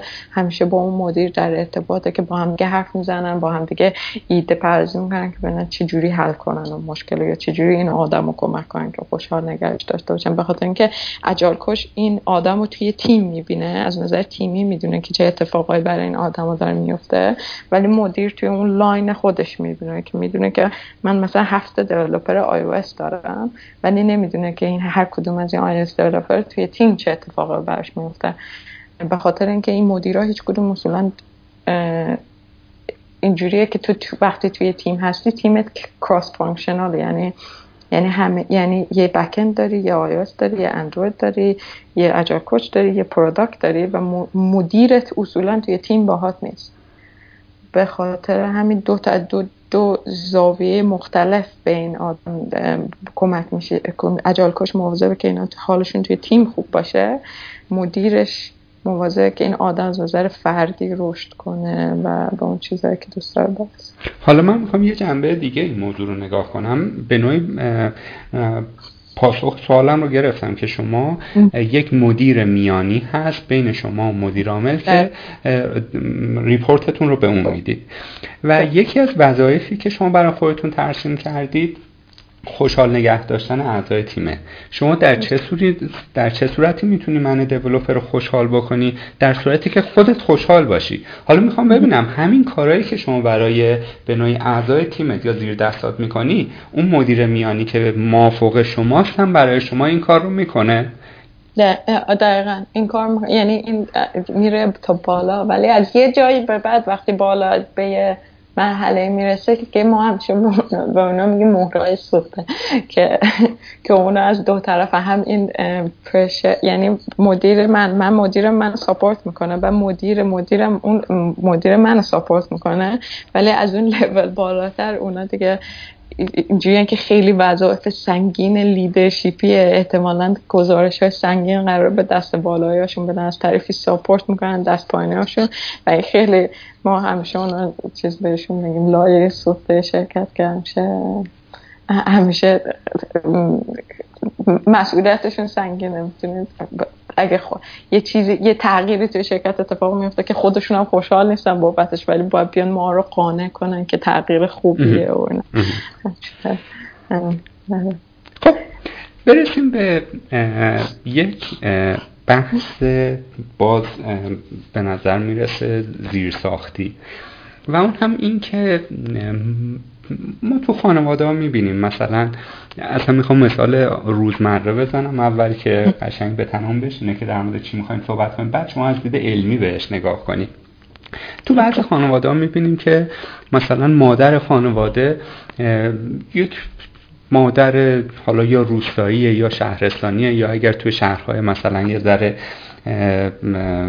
فناورانه تر مثل تهران و اینها هست یک آدم معمولیه ولی مدیره، هم میتونه سوتیای شوهرش رو کاور بکنه، هم بچه ها رو میتونه خوب منیج بکنه، هم تعامل با اعضای مثلا بقیه همسایه هایی که تو ساختمون هستن و همه چیز رو دست میگیره، یعنی به نوعی بار زندگی روی دوششه و اگر خدای نکرده روزی نباشه یا هر اتفاقی براش بیفته ممکنه که اون هسته خانواده بپکه. خب در اینجا میشه به این ایمان آورد که مدیریت ذاتیه، چون آدم نرفته هیچ کورسی رو نرفته پاس بکنه، هیچ چیزی نخونده، تو ذاتش مدیر بوده.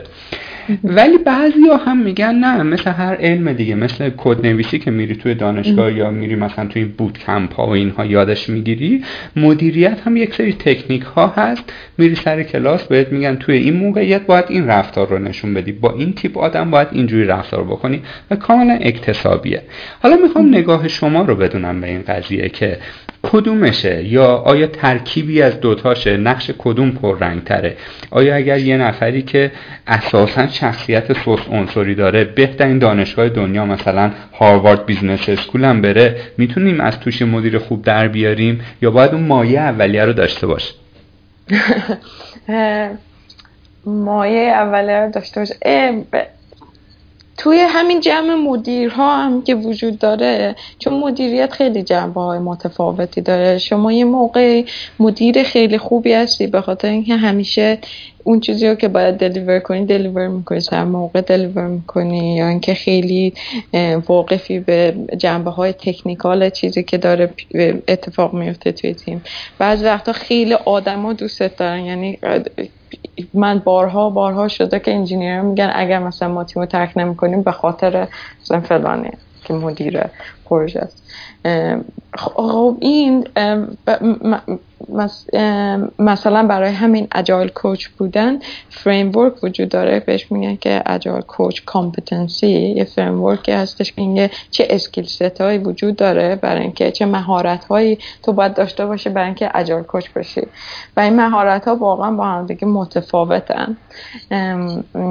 و اینکه خب اگر واقعا توی این گستره گستره مهارتی هیچ کدوم از اینها نداشته باشی و صفر صفر تو هیچ کدومشون احساس نکنی که خوب هستی، احتمال اینکه اصلا از شغلت لذت ببری خیلی کمه، چون احساس میکنی که هیچ هیچ اچیومنتی نداری، مدیر خوبی نیستی، تو هیچ کدوم هیچ کدوم اینا جذبت نمیکنه، هیچ کدوم این مهارتات رو به هیجان نمیاره. احتمالی که خودت از شغلت راضی نباشی، ممکنه که بری درسشو بخونی یا خیلی بیا شروع کنی یه کاری رو شروع کنی، ولی مم... ولی ازش لذت نخواهی برد، بخاطر اینکه نچرال نیست برات. از حرف زدن با آدما لذت نمیبری، از اکسل شیت متنفری، از خیلی کار لذت بخش بر خودت نخواهد بود. ولی یه موقع هست که یه, یه بنیه مثلا میدونی که خیلی خوب من با مهارت تیچینگم خیلی خوبه، منتور کردن آدم ها رو خیلی دوست دارم، ولی حالا شاید چیزهای مثلا چینجینگ هم اسکیل ست هایی که برای تغییر ایجاد کردن تغییر توی ارگانیزیشن ها هست خیلی خوب نیست، باید روش کار کنم، اینو عوضش کنم. بعد این اینطوری که بدونی یک یک خودشناختی داشته باشی و یک از این مهارت هایی که داری و چه چیزهایی برای کارت لازمه خودت خودت رو ارزیابی کنی، به نظر من اون مهمه. خیلی هم عالی. خب با اجازتون ما برسیم به مفهوم اجایل. یک سری کتاب ها هست، فکر میکنم احتمال قریب به یقین خونده باشید حداقل یکی دو تایتلش رو. فور دامیز خیلی هم معروف هستش که حالا توی عامیانه میتونیم مثلا بگیم چه میدونم جاوا فور دامیز، جاوا برای احمق‌ها، یا توی انتشارات ایرانی به زبان آدمیزاد معادل سازیش کردن. حالا ما برای اینکه یه ذره مؤدبانه تر باشه و به کسی برنخوره بگیم اجایل فور دامیز یا اجایل به زبان آدمیزاد و اسکرام به زبان آدمیزاد تعریفش چیه؟ خیلی خوبه که این سوال رو میپرسی، مرسی. بخاطر اینکه من, من خیلی دیدم که آدم ها مبحث آدم هایی که آشنایی ندارن با اجایل و لین به خصوص خیلی قاطی میکنن مبحث ها رو با هم دیگه. اجایل به خودی خود هی، هیچ چیزی نیست، در واقع یک یک صفحه کاغذه با پنج یا شش تا منیفستوی اصول، ام ام ام و این اجایل نه بهت میگه چجوری کار کن، نه بهت میگه چجوری پیاده سازی کن، میگه در واقع این که چرا اجایل به وجود اومده اینه که توی اون دهه نود خیلی این که احتمال اینکه پروژه های آیتی و سافتور شکست بخورن بالا بوده و یک سری دیولپر سینیور دور هم، یک سری انجینیر دیولپر دور هم جمع میشن میگن که خیلی خوب ما همه هر پروژه شروع میکنیم شکست میکنیم، علتش چیه؟ با هم دیگه حرف میزنن، آخر روز یه یه صفحه کاغذی داشتن با پنج تا پرینسیپل روش، پنج تا اصول کاری و اومدن بیرون و اسمش گذاشتن اجایل، گفتن این اجایله، ما از اون به بعد اینجوری کار میکنیم. بعضی ها اینو میخونن و یه سری چهار تا چیزم راجع به اسکرام اسکرام میخونن و شروع میکنن اینو پیاده سازی کردن و این شکست میخوره و میگن که خیلی خوب اجایل که مسخره بود، انتام شد، اصلا به درد نمیخورد، اینوش کردیم که هیچ اتفاقی نیفتاد. این این این اجایل بودن نیست، یعنی شرکت هایی هستن که همه چیز رو طبق کتاب انجام میدن، اسکرام مستر دارن، دو دو دقیقاً دو سایکل های دو هفته‌ای کار میکنن، آخر هر هفته سعی میکنن یه چیزی رو ارائه بدن. این اجایل اجایل یه جور طرز فکره، اجایل یه جور مایندسته و این در مقایسه با روش سنتی که همون بهش واترفال هم میگن یا روش آبشاری بهش میگن، تو کتابای ما هم تدریس میشد وقتی ایران بودیم، این ورژن بهتر، یعنی اینجوری نیستش که واترفال آپدیت خورده شده اجایل، که آدم ها اینجوری تصورشون اینجوریه که اجایل آپدیت شده واترفال، اینجوری نیست. اینا دو تا ورژن کاملا متفاوتن. یه سری کارها واسه اجایل بهتره باشون کار کرد، یه سری کارها این که نه، همچنان اگه واترفال کار کنن خوبه. مثلا پروژه های خیلی بزرگ دولتی همه واترفال کار میکنن، به خاطر اینکه خیلی تیم های داینامیک ساختن و اینا خیلی برشون سخته، خیلی مدلش اینجوریه که میخوان ریکوایرمنت، آقا ما این نیازها رو داریم، اینا ریکوایرمنت ها شما برید بسازید برامون. ولی اجایل برای محیط ها و مدل های کاری خوبه که خیلی داینامیکه، خیلی شما پویا و شما خیلی چیز این کامپتیتیو، یعنی خیلی رقابت سنگینه توی اون عرصه‌ای که داری کار می‌کنی. مثلا برای مثال اسپاتیفای، اسپاتیفای هر هر هر شش ماهش اونا لازمه که یه, یه چیز خیلی تکان دهنده وارد بازار بکنن، وگرنه رقیب هاشون از اونو جلو میزنن. ما اپل میوزیک داریم، گوگل میوزیک داریم، یوتیوب یکی از بزرگترین رقبای اسپاتیفای و تو اگه این چیز برای اینکه یه چیز تکان دهنده برای توی یه مدت کوتاهی وارد بازار کنی، تو لازم داری که سریع باشی و اجایل بهترین روش فکر کردنه برای اینکه تو بخوای سریع یاد بگیری، یعنی شکست بخور یاد بگیر، شکست بخور یاد بگیر، یه چیزی رو پروتوتایپش رو درست کن، بفرست بیرون، ببین ریاکشن آدما چیه، برگردون عوضش کن و اجایل به تو اجازه میده که انعطاف پذیر باشی توی اون کاری که داری انجام میدی. بفهم. این این بود این این از تعریف خود اجایله. و حالا وقتی میاد به لایه های زیرش که میگن حالا اسکرام چیه، بقیه این اسکرام بند چیه و اینا، اون یه فریم ورکیه که اومده این مایندست رو پیاده سازی کرده و و و اون فریم ورکه که بهت میگه اینجوری کار کن، دو هفته کار کن، یه هفته کار کن، یا بکلاگ گرومینگ داشته باش، یا پلنینگ داشته باش، یا رتروسپکتیو داشته باش، که اینا ایونت هایی که توی اسکرام اتفاق میفته. حالا من به شما میگم شما سوال بعدتون بپرسید اگه خواستین بیشتر راجبش توضیح. حتما حتما. بعد چند بار ما از زبان شما شنیدیم اجایل مستر یا اسکرام مستر، میشه اینها رو با هم دیگه مترادف در نظر گرفت؟ راستش بخوام من راجع به اجایل مستر نشنیدم، اجایل کوچ داریم و اسکرام مستر. ببخشید ببخشید پس من اشتباه گفتم. آره، اجایل کوچ و اسکرام مستر.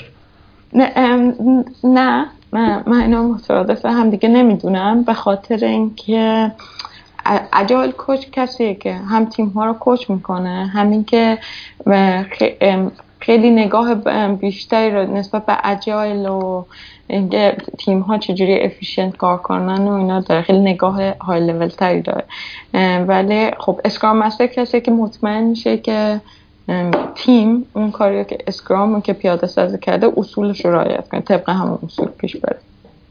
یعنی و, و بعضی شرکت ها هستن که هر دو تا رولو دارن، یعنی شرکت کینگ که همون شرکت کندی کراشون که ما که کینگ هم اسکرام مستر دارن هم اجایل کوچ دارن، هر دو تاشو با هم دارن. مثلا صحبتی که در مورد خود شما می‌کردیم، شما الان اسکرام مستری درسته؟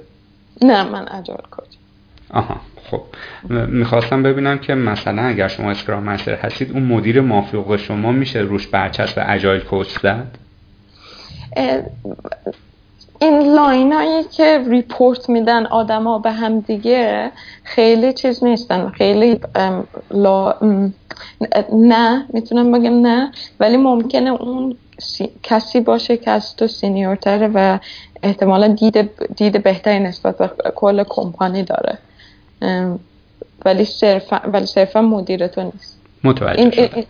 این لاینا رو جوری میچینن که آدم هایی که سینیورتن صرفا منیجر تو نباشن که به حالت تاپ داون یا حالت از بالا به پایین بشه، میخوان همیشه مدیر تو جدا نگه دارن از اون کاری که داره انجام میشه. درست. خب حالا همین الان که بحث اجایل هستش که شما میگید بعضی باورهای نادرست روش هست، خیلی ها فکر میکنن اینی که مثلا یه بوردی داشته باشن روش استیک نوت های رنگ و وارنگ و سبز و زرد و اینها بزنن اجایل پیاده شده. حالا یک قضیه اینجا هست و هم همین که بعضی ها میگن مقالم کم توی وب در موردش نیست که اجایل شکست خورده است، آیا اصلا چنین چیزی صحت داره یا نه؟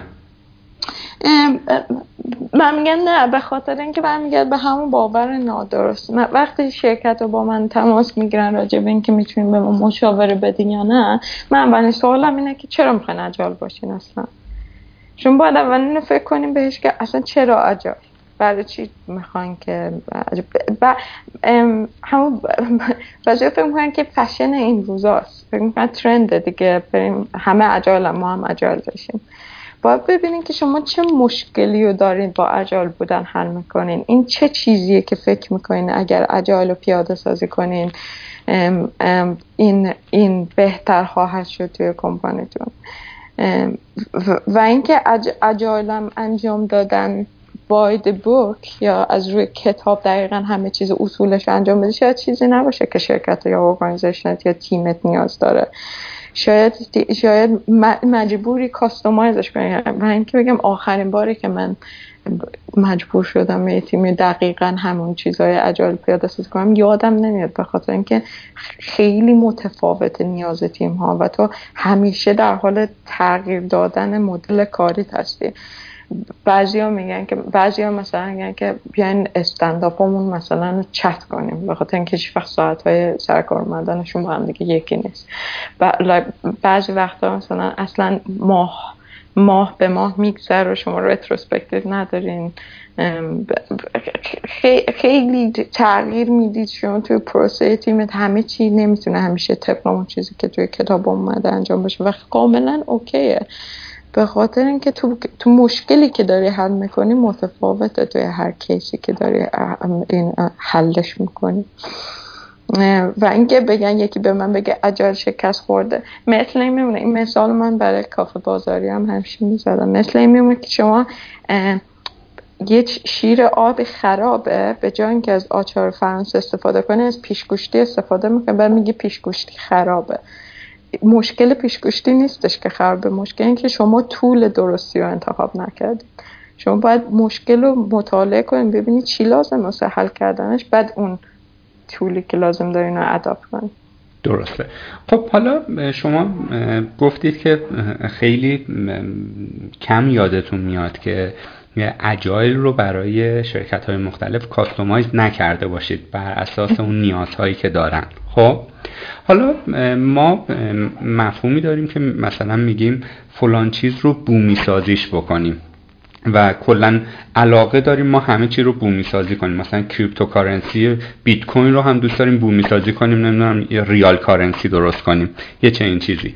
حالا بعضی از شرکت‌ها اجایل رو میان بومی سازی میکنن. داخل ایران دارم صحبت میکنم.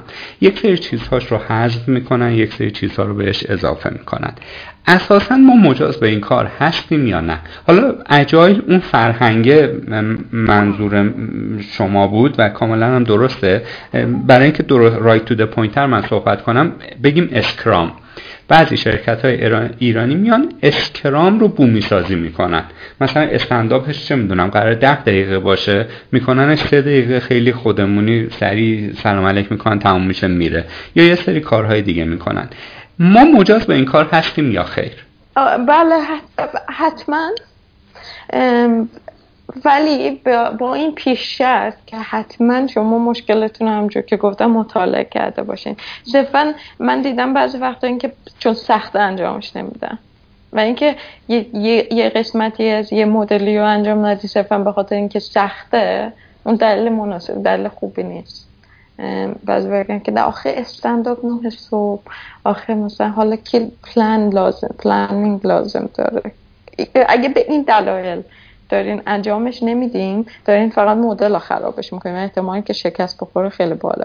ولی اگه مشکلتون رو مطالعه کردیم، احساس میکنین که اون روشی که دارین انجام میدین خیلی به تیپ تیمیتون نمیخوره و به جاش یه جایگزین دارین میارین که بهتر از اون کار میکنه، چرا که نه؟ و حالا ما اجایل وقتی اسمش میاد خیلی ارتباط مستقیمی با صنعت توسعه نرم افزار داره. آیا توی بقیه صنایع هم میشه از این فرهنگ اسمش رو بذاریم استفاده کرد و موفق شد؟ چه میدونم مثلا توی کارخانه سیمانسازی یا توی رستوران فست فود یا هر چیزی داشت. خب اجایل اساساً به وجود اومده از از دنیای آیتی بیرون اومده، یعنی که یک سری انجینیر با روی مانیفستو کار کردن، روی مایندست کار کردن و اساساً برای بهتر کردن سافت‌ور دیولپمنت به وجود اومده. ولی خب اجایل تنها تنها روشی نیستش که ازش استفاده میکنن. نمیدونم شما راجع به لین شنیدین یا نه، ولی خب لین برعکس بوده، یه چیزی بوده که توی صنعت به وجود اومده و دنیای آیتی اومده اینو سازگارش کرده با نیازهای خودشون استفاده کرده. و لین روشی بوده که شرکت تویوتا برای بهبود مانیفکتچرینگشون یا پروداکشنشون استفاده کردن و و انقدر این توی اون دوره خودش صدا کرد و جالب بود برای همه کمپانی‌ها که همه اومدن شروع کردن اداپت کردن. کتاب‌های بسیاری راجع به لین نوشته شده که من حتما توصیه می‌کنم راجعش بخونین، خیلی جالبه. اینکه اینکه تفکر ژاپنی همیشه جالب بوده و هست و اینکه لین به خودی خود چجوری توییتات خودشو از جایی که داشته برشکست می شده به جای موفقیت رسونده، خیلی جالبه.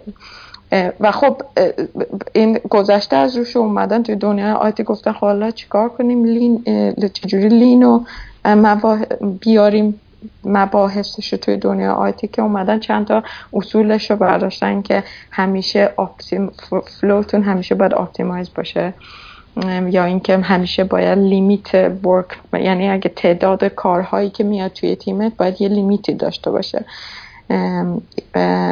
و و اون مفاهیم آوردن و پیاده سازی کردن توی دنیا آیتی. و اجایل برعکسه، اجایل از دنیا آیتی اومده و و دنیاهای دیگه اومدن از اجایل در واقع الهام گرفتن، به خاطر اینکه یه چیزی که توی اون واسه اون اجایلی که واسه دنیای آیتی به وجود اومده ممکنه همون جوری به شکل همون شکل واسه دنیای دیگه کار نکنه و آدما مجبورن که باهاش بازی کنن، کاستومایزش کنن، تغییرش بدن تا اینکه مناسب کاری باشه که میکنن. ولی جالبه براتون بگم که ما با شرکت‌هایی که ما اینجا خیلی نالج اکسچنج داریم، یعنی یه سری شرکت‌ها با یه سری شرکت‌های دیگه همدیگر میت میکنن، یعنی همدیگر ملاقات میکنن و توی اون جلسه هاشون راجع به اینکه چجوری پیاده سازی میکنن اجایل یا اینکه چه مدل ارگانایزیشنشون چه شکلی حرف میزنیم. و من شرکت هایی که تا حالا آیتی نبودن و پیاده سازی کردن، یکشون ولووه، اسکانیا و ولوو اینو پیاده سازی میکنن. بیمارستان ما یکی از بزرگترین بیمارستان های استکهلم اسمش هست کارولینسکا و یکی دیگهش هست سودر خوکوست. ما با سودر خوکوست جلسه داشتیم، میخواستن پیاده سازی کنن توی بیمارستان که از نظر ما خیلی جالب بود.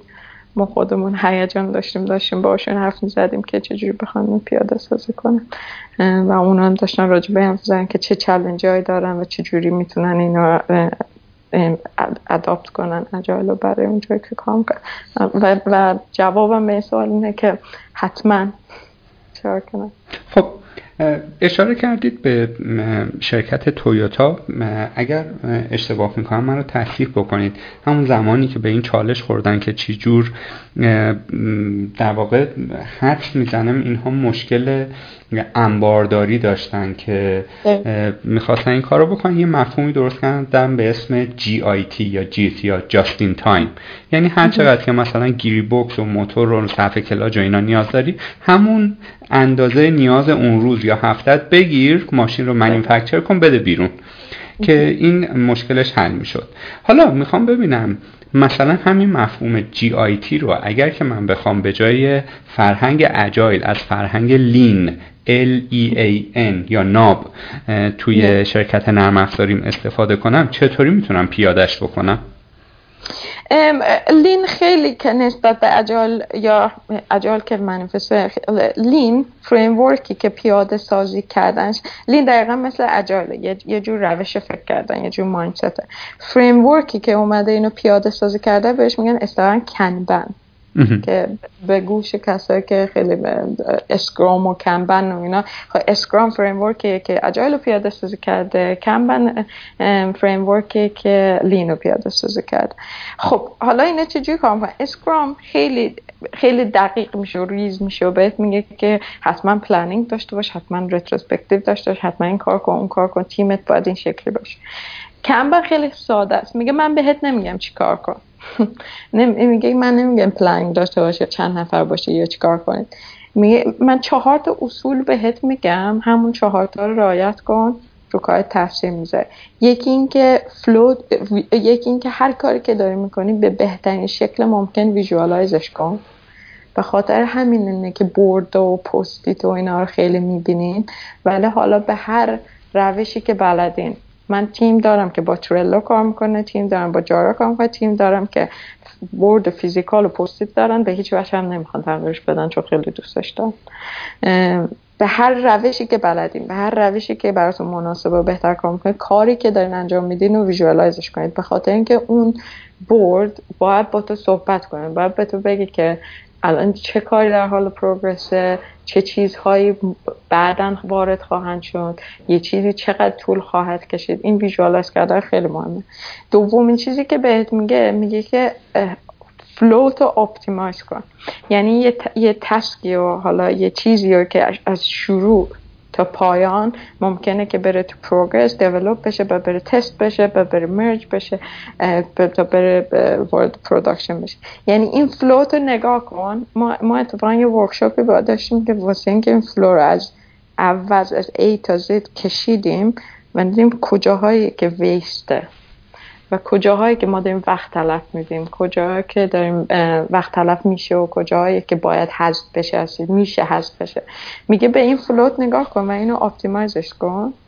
چیز سومی که بهت میگه اینه که حتما لیمیت داشته باش توی ورک فلوت، یعنی ما تو دومون وقتی یه چیزی رو میذاریم توی تو دو بیشتر از دو تا یا سه تا تسک نمیاریم توی، به خاطر اینکه یه ظرفیتی داره تیم، نمیتونه پ...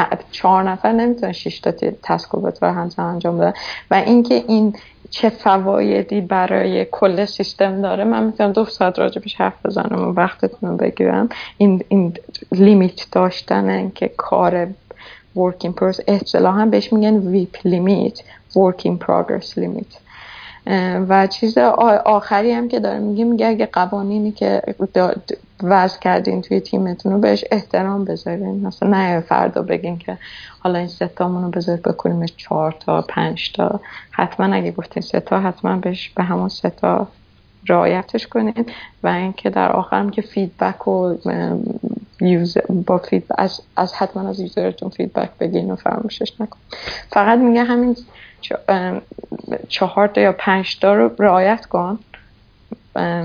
موفق میشه. پیش در. خب پس اینجور که من متوجه شدم ما توی قضیه مدیریت پروژه دو تا کانسپت یا دو تا فرهنگ مختلف داریم، یکی اجایل یکی لین، درسته؟ درست. اجایل اومده در قالب اسکرام پیاده سازی شده، یعنی به دیتیل و جزئیات گفته الان باید این کارو کنی بعدا اون کارو کنی، و برای لین هم کانبان هست.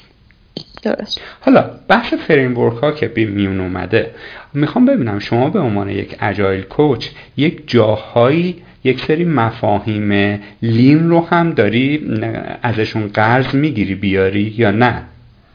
اینها به تداخل میخوام. اگه دقیقا اگه من بخوام با اتون صادق باشم، من خیلی علاقه زیادی به لین دارم، بیشتر از لین استفاده میکنم ترجم و, و دلیلش هم اینه که اصولا بچه ها که من باشون کار میکنم هیچ احتیاج به دونستن بیشتر راجع به اجایل ندارن، چون اینجا کارهای قبلیشون رو قبلتر همیشه اجایل کار کردن و اسکرام همیشه بود و میدونن اسکرام مستر چیه، یعنی کاملا واقفم به اتفاقات که میفته. ولی تو همیشه میخوای این کاری که این چیزی که داری دلیور میکنی به بهترین شکل ممکن دلیور کنی، اون جوری که داری پلان میکنی یه جوری پلان کنی که این این فلوت اپتیمایز باشه. و مفاهیم لین خیلی مفاهیم مهندسی ترین میتونم بگم توی توی کارهای روزانه یک تیم، خیلی با شماره و اینا به حسابت میکنه که نگاه تیم بهتر کارش پیش رفت.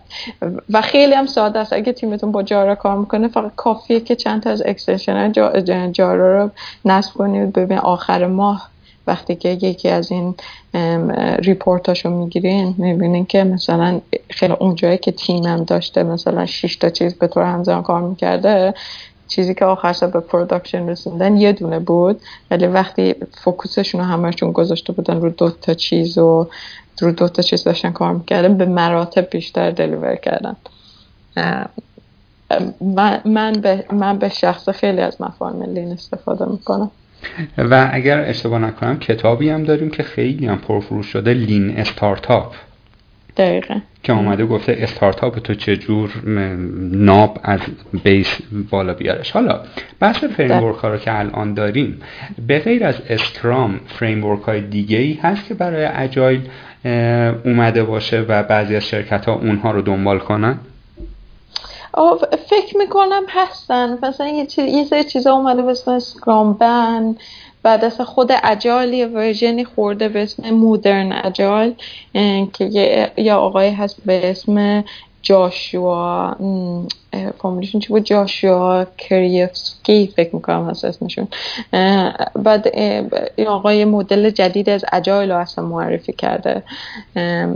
خیلی مدل های زیادی هستن که اگه بیرون فقط سرچ کنین همه, همه چیز رو پیدا میکنین. من خیلی باهاشون کار نکردم ولی ولی هستن کارهای دیگه، جورهای دیگه که پیاده سازی کردن همین اسکرام و مدل‌های مختلفشون. یه یه, سر، یه گروهی هستن که اصلا روی این کار میکنن که اجایل از ریمو برای تیم‌های ریموت، یعنی تیم‌های مثلا جاهای مثل گیت هاب، گیت چیز ریموت داره، یعنی دیولپرها انجینیرها با هم دیگه کار میکنن، هر کس از خونه خودش کار میکنه. و یه سری گروهی هستن که روی این کار میکنن که چجوری چجوری تیم ورکینگ رو بهتر کنیم برای تیم های ریموت، تیم هایی که با هم دیگه یه جا نمیشینن. خیلی مبحث جالبیه اونم. و اینکه این مدرن اجایل هم حتما یه نگاهی بهشون بکنن اگه دوست دارن و گوش بدن. یه پرزنتیشن یه ساعت هست و یه وبسایتی هم دارن modern agile dot org. من جالبه. خب. ما قبل از اینکه ازتون خواهش بکنیم که یک نقشه راه برامون ترسیم بکنید که چجور بتونیم یک اسکرام مستر بشیم یا اجایل کوچ موفق بشیم. میخوام پاسخ این سوال رو هم از زبان شما بشنوم که ما وقتی میریم سایت منیفستو اجایل رو میبینیم، چند تا خیلی خلاصه و مفید این فرهنگ رو در چند جمله بیان کرده که مثلا از تغییرات نترسیم، ذهنمون مقاومت نکنه، اگر دیدیم تا مثلا بخش سی درصد پروژه اشتباه رفتیم سریع برگردیم دوباره از نو ادامه بدیم، یا اینکه خیلی پایبند به قرارداد یا بندهایی که توی قرارداد هست نباشیم. آدم‌ها، حالا اینجا ظاهراً منظور از آدم‌ها اون مشتری هست که اون پروداکت رو به ما سفارش داده، اونها برامون مهمتر باشه و اینها. درست میگم؟ درست. خب در واقع ما الان کل بحثی که تا الان داشتیم داخل تیم بوده، حالا میخوایم تعامل یک تیم اجایل یا چابک با اون ور خط که مشتری میشه رو هم یک کوچولو بهش نگاهی داشته باشیم و من حالا اول یه ذره زمینه چینی میکنم و بعد میخوام تجربه شما رو ببینیم که چی هستش. ما همین یه آیتمش رو اگر در نظر بگیریم، این که مثلا از تغییرات نترسیم، آدم ها برام مهمتر باشه تا قرارداد و اینها، من فکر میکنم حالا حداقل تجربه من نشون میده که توی ایران اگر که خیلی ما اجایل باشیم پوستمون کنده میشه در تعامل با مشتری. چرا؟ مشتری مثلا میگه که فرض کنیم که سایت داریم طراحی میکنیم، میگه که من مثلا رنگ هدر سایت خوشم، ما براش طراحی میکنیم، بعد این میره مهمونی، دختر خالش بهش میگه که نه اینجا اگه سرخابی باشه خیلی خوشگل تر میشه، فردا میام میگه سرخابیش کن، بعد میره دوباره یه مهمونی دیگه میگه این دکمه ها رو این شکلی بکن.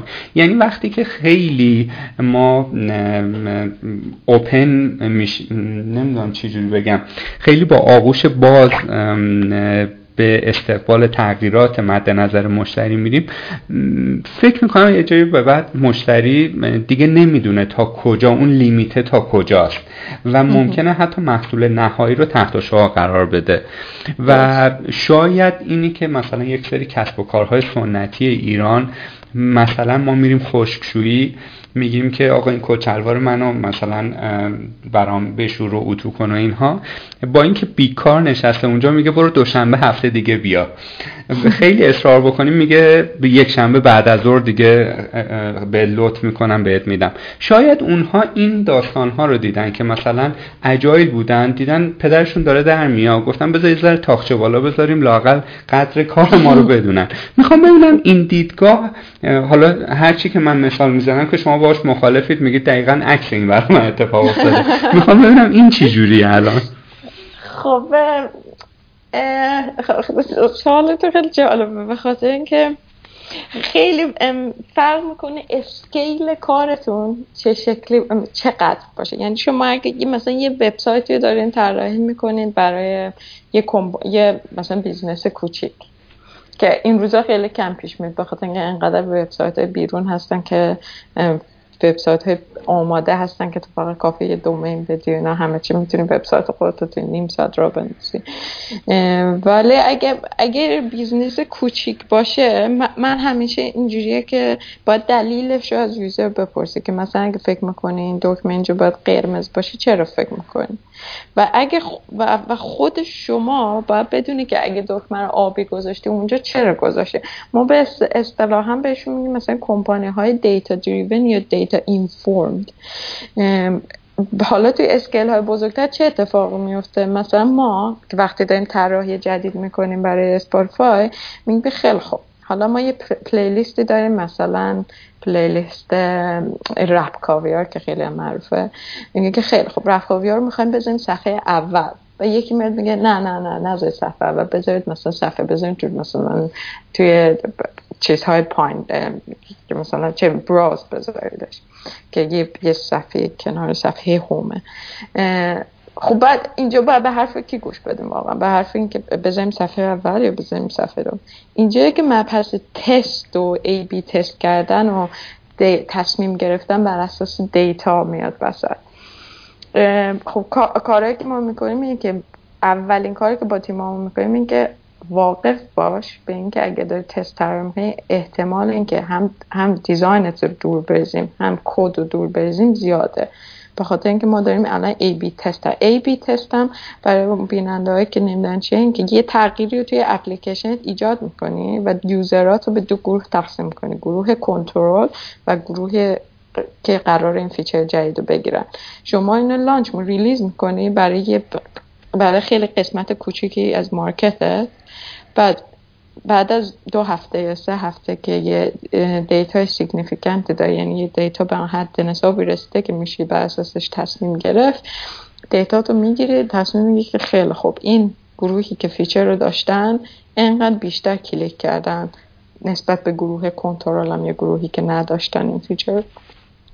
خب حالا چه اتفاق اینجا میفته؟ صرفا شاید دیتا بهت نگه که این بهتر بود و بهتر بوده یا چی، ولی یه, یه،, یه دیدی به تو میده از این تغییری که داری ایجاد میکنی توی اپلیکیشن و باعث میشه که ما راحت تر تصمیم بگیریم و جلو بریم. حالا این, این یه بخششه که بهش میگن کوانتیتیو، یعنی به صورت عددی دیتا تو برگشتن. یه سری هم دیتاها داری که به صورت کوالیتیتیوه، یعنی دیتاهای کوالیتی و اون و اونجاست که بحث یوزر اکسپریانس میاد وسط و یوزر اکسپریانس به, به, به انواع مختلفی وجود داره. یه موقعی هستش که توی به یوزرت پول میدی میاد میشینه توی شرکت یه چیزی رو برای تست میکنه، یه چیزی که تا حالا ندیده میذاره جلوش و میگه که خیلی خوب با این بازی کن، دوست داری، خب حستو به ما بگو. میگه که آها مثلا این یه خورده گیج کننده است اینجا ولی چقدر رنگش خوبه این چیزا. بعد یوزر بهت میگن یه موقع یوزر اکسپریانس اینجوریه که نه یه کشور دیگه است تو باید پاشی برین کشور با یوزرات بشینی مصاحبهشون کنی حرف بزنی. یه موقع هست که فیچر اصلا باید یه مدت طولانی دست یوزر باشه که یه, یه گروه یوزری رو ما انتخاب میکنیم بهشون، اونا به ما گزارش میدن، مثلا میگه صبح خواب دار شدم میخوام آهنگ گوش بدم ولی اینترنت رو گوشیم ندارم، میرم سرکار گوش میدم، میرم که آفلاین گوش میدم. اونا به ما میگن، به, ما به اونا به اون دیتا هایی که جمع میشه بهش میگن کوالیتیتیو. ما اینو میذاریم کنار دیتا کوانتیتیو که دیتا عددیه با هم دیگه جمع کنیم و یه تصمیمی راجع به اون فیچر میگیریم. خب با این که تصمیم گرفتن بر اساس اصطلاحاً بهش میگن گات فیلینگ یا بر اساس اون احساسی که توی احساسی که خودت داری بگی که این قرمز باشه این آبی باشه، ات ات ات کار درستی نیست. باید با باید این قابلیت رو داشته باشی که تصمیمتو با دیتا چی میش میگن بکاپ کردن، با دیتا بتونی ثابت کنی که این تصمیم که گرفتم به این دلیل به این دلیل بهتره. و حالا اگه یوزرت خیلی مصرم باشه که بگه که خیلی خوب الان این دکمه رو از آب رو بکن قرمز، من ازش میپرسم که چرا؟ و اگه دیتا خاصی نداشته باشه اون موقع من میتونم دیتا رو رو کنم که برای تجربیات گذشته ما آدم ها احساس راحتی بیشتر بر اساس دیتایی که ما داریم آدم ها احساس راحتی بیشتر توی ساختمون میکنن یا کلیک بیشتر روی این دکمه اتفاق میفته وقتی رنگش آبی باشه. اینجوری میشه یوزرها قانع کرد، ولی اینکه فیدبک گرفتن از یوزر خیلی مهمه، حتما باید این کار انجام داد.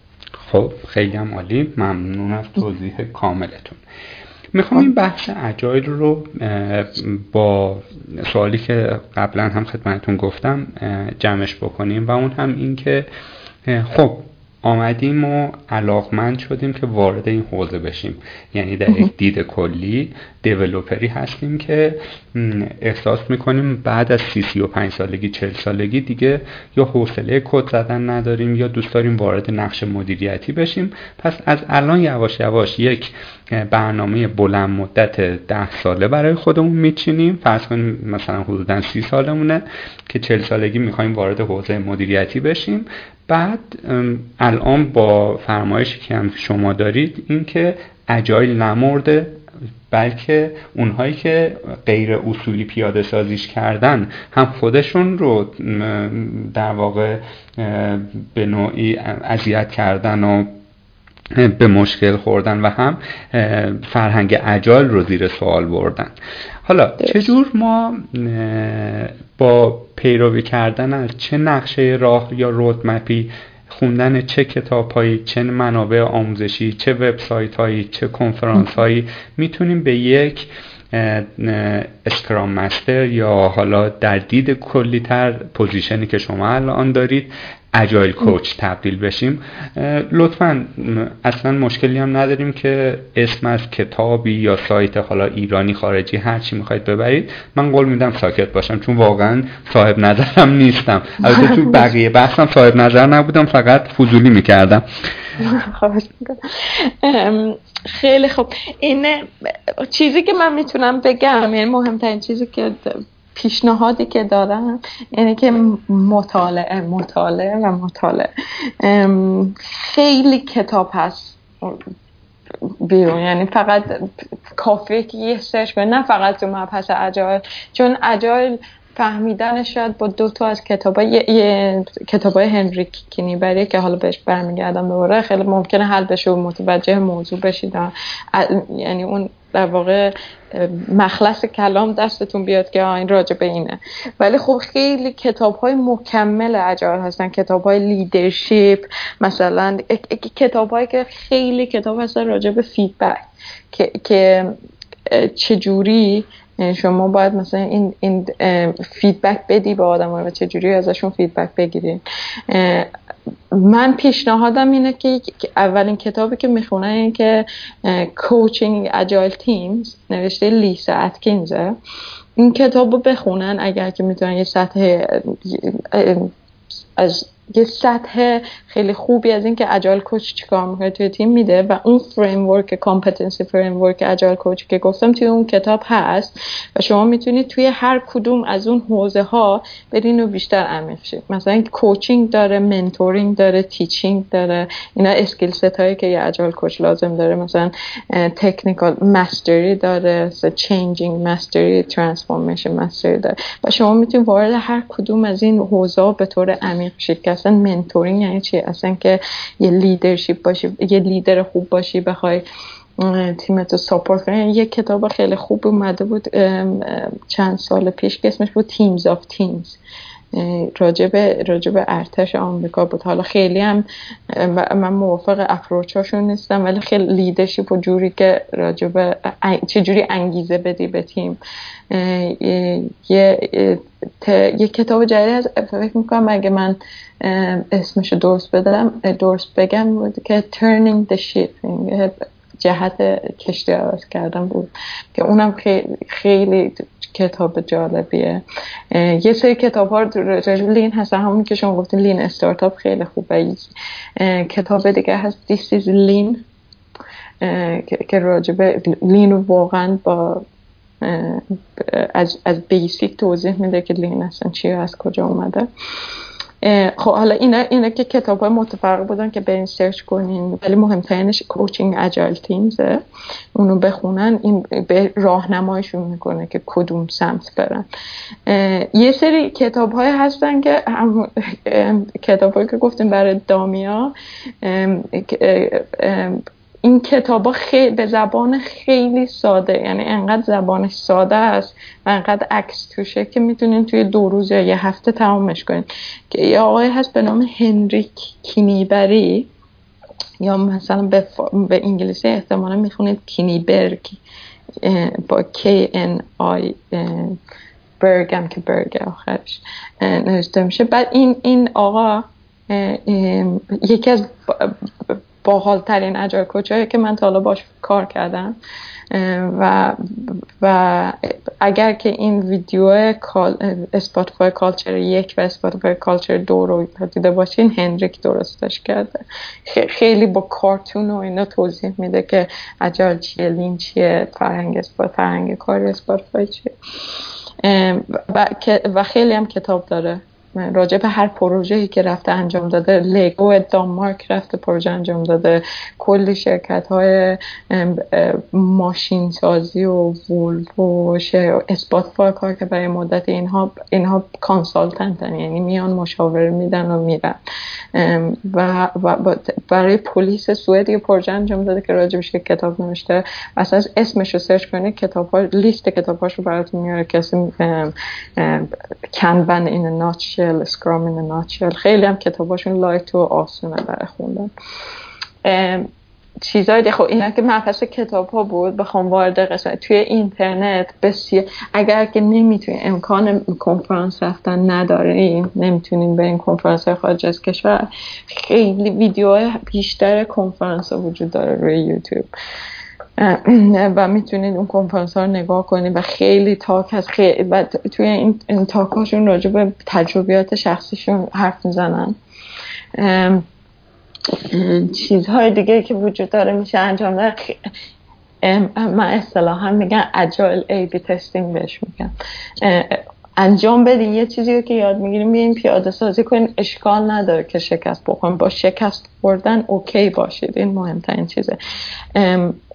این که یه چیزی رو توی تیم پیاده سازی کنی یا شکست بخوره احتمالش وجود داره، بعض وقتا احتمالش حتی زیاده، ولی تغییرش بدین، به خاطر همین رتروسپکتیو وجود دارن. تغییرش بدین، یک چیزی پیاده سازی کنین، کار نکرد، با بچه‌ها حرف بزن، بچه‌ها این چرا کار نمی‌کنه، چیکارش کنیم، چجوری تغییرش کنیم، چجوری بهترش بدیم. continuously improve بهش میگن continuous improvement، که اصلا خودش یه مبحثیه توی اجایل که استپ با استپ تغییر بدین، بهتر کنید اون کاری رو که دارین انجام میدین. حتی اگه احساس کنی که خیلی اجایل کوچ یا اسکرام مستر با سابقه ای هم نیستی، فقط یه دیولپری، میتونی یه دیولپر ساده یه چیزی یا یه مبحثی که یاد گرفتی بیا پیاده سازی کن، بعد اگه کار نکرد با تیم طرف بزن بهترش. یا یه سری چیزهای دیگه که وجود داره توی، اگر که به اسلک دسترسی دارین، یه, یه سری چنل های اوپن هست توی اسلک، مثلا اجایل پیپل این اجایل، مثلا یه اسلک اوپن که میتونی به واردش بشی و اینجا هم مقاله های خیلی خوبی شیر میشه، همین که دیسکاشن هایی که اتفاق میفته، بحث هایی که اتفاق میفته خیلی جالبه، برای اوپن هم برای پابلیک اوپنه. همین اجایل یه اسلک چنل پابلیک داره که میشه واردش شد و همه عموم میتونن واردشن رو بحث کنن دیگه. فکر میکنم همینا بود. خیلی هم عالی، دست شما درد نکنه. خب با اجازتون میخوام دیگه، به اندازه کافی به نظر میرسه که البته ما اون نوک کوه یخ و تازه تاچ کردیم، به قول شما در مورد هر کدومش میشه دو سه ساعت صحبت کرد، ولی امیدواریم که سر نخ داده باشیم به کسایی که علاقمند به این حوزه هستن.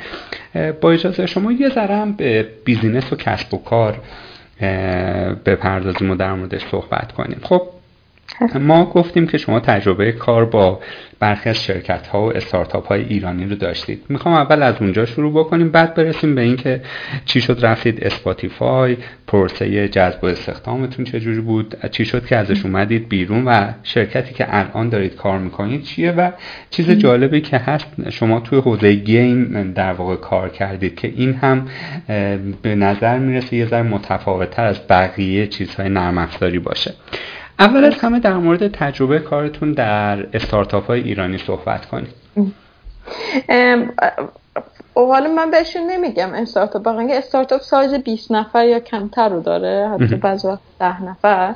به نظر کافه بازار یه شرکت جا افتاده خیلی بزرگ، اسنپ تریپ هم حتی سایزش بیشتر از این بود و شیپو خیلی مدت زیاد باشون نبودم، فقط با یه, یه تایم کوچیکی برای تدریس یه چیزی رفتم اونجا اومدم، خیلی فرصت نشد راجع تعدادشون بپرسم، ولی اونم خیلی استارتاپ نبودن، این تعدادشون بیشتر از استارتاپ بود.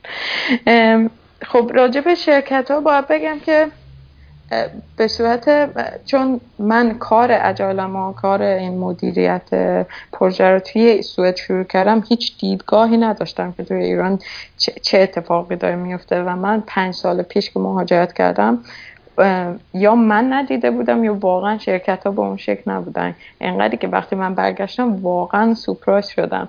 من میتونم بگم که کافه بازار اسپاتیفای ایرانه، در این حد که در این حد که گفتم که این این حد از بلوغ برای یه شرکت واقعا برای من عجیب بود توی ایران، که کافه بازار واقعا به بچه هاشون سعی میکنن همون متدایی که اسپاتیفای پیاده میکنه برای رشد بچه هاشون انجام میدادن. از, از من کمک گرفتن راجع به راجع به اینکه چجوری بهتر کنن هر چیزی، پروژه از منابع انسانیشون گرفته تا قسمت تکنیکال و بچه ها توی تیم چجوری باید کار کنن و چقدر مثلا آزادی، اصلا سیستمش تاپ داون نیست به اون صورتی که سیستم هایرارکیکال بالا به پایین اصلا نداره، که برای من خیلی شگفت آور بود وقتی در این وقتی دیدم و خیلی منو به هیجان آورد در این حد که من جو بودم که من شاید بتونم امروز برگردم ایران کار کنم، چقدر جالب. ولی اینکه خب خب اینکه اینکه تجربه کاری من با شرکت‌های ایرانی بود و و, و اینکه پتانسیل این وجود داره که بهتر بشن با تمام محدودیت هایی که تو ایران وجود داره. یعنی ما میدونیم که محدودیت اینترنت، سرعت اینترنت وجود داره، محدودیت های اینکه بچه های ایران نمیتونن خیلی دسترسی به خارج از کشور ندارن به, به با, با این حال اون سطح از پیشرفت واقعا منو شگفت زده کرده بود. بچه ها نمیتونن به متریال خارج از کشور انقدر دسترسی ندارن، کنفرانس ها نمیتونن برن، در صورتی که اینجا ما اجازه داریم دو بار توی سال هر کنفرانسی که دوست داریم بریم با خرج شرکت، ولی بچه ها نمیتونن اون کارا رو انجام بدن به خاطر دلایل ویزا، دلایل گرون بودن دلار و غیر و غیره. من اگه بخوام یه جنبندی کلی بکنم، من تجربه کاریم تو ایران واقعا دوست داشتم و خیلی بهم خوش گذشته و خیلی هم جالبه که به زبون مادری خودت بتونی با بچه ها حرف بزنی و کالچر مال خودت، فرهنگ مال خودت، خیلی جالب. خب خیلی هم عالی. حالا اینو اینجا نگه داریم چون میخوایم بعدا یه مقایسه هم بکنیم. حالا بریم به سوئد و تجربیات کاریتون رو بگید، در مورد فرایند جذب بگید، چی شد چنج کردید شرکتتون رو تا الان که ما در خدمتتون هستیم. خب اون شرکت گیمینگی که من شروع کردم کار کردم، اون یه شرکت استارتاپ بود، یعنی خیلی در کل شاید هفت هشت نفر یا نه نفر بودیم. ام ام خیلی کارشون خیلی با مزه و جالب و اینا بود، ولی خب استارتاپ ها همیشه یه استرس خاصی روش هست که یا به پروفیت برسه، به زودتر به سودی برسه، یا اینکه اون پولی که به اینوسترها سرمایه گذاری کردن زودتر تمام میشه. اگه به هیچ چیزی نرسی مجبورن که ایده رو شات داون کنن، مجبورن که ایده رو به اصطلاح هم بکشن. خب خب اون یه خود فضاش اینجوری بود که حتما به پروداکشن برسیم و اینا، و من خیلی مدت طولانی اونجا نبودم. بعد وارد اسپاتیفای که شدم، اسپاتیفای در واقع خیلی اینترویوهای معروف به این که اینترویوهای سختی داره. حالا من با گوگل خیلی اینترویو نکردم، نمیدونم دقیقا چجوریه، ولی به یک سختی هست که اینترویو اصولا چند مر... چندین مرحله داره و همه کسایی که استخدام میشن از اون بخش‌های تکنیکال که رد بشن بخش کالچرال اینترویو دارن. یعنی ممکنه تو به عنوان یک آدمی که خیلی تکنیکالی استخدام بشی، یعنی اون مراحل رو رد کنی، ولی ما اگر مرحله کالچرال رد نکنی وارد اسپاتیفای نمیشی. و اون کالچرال چیه؟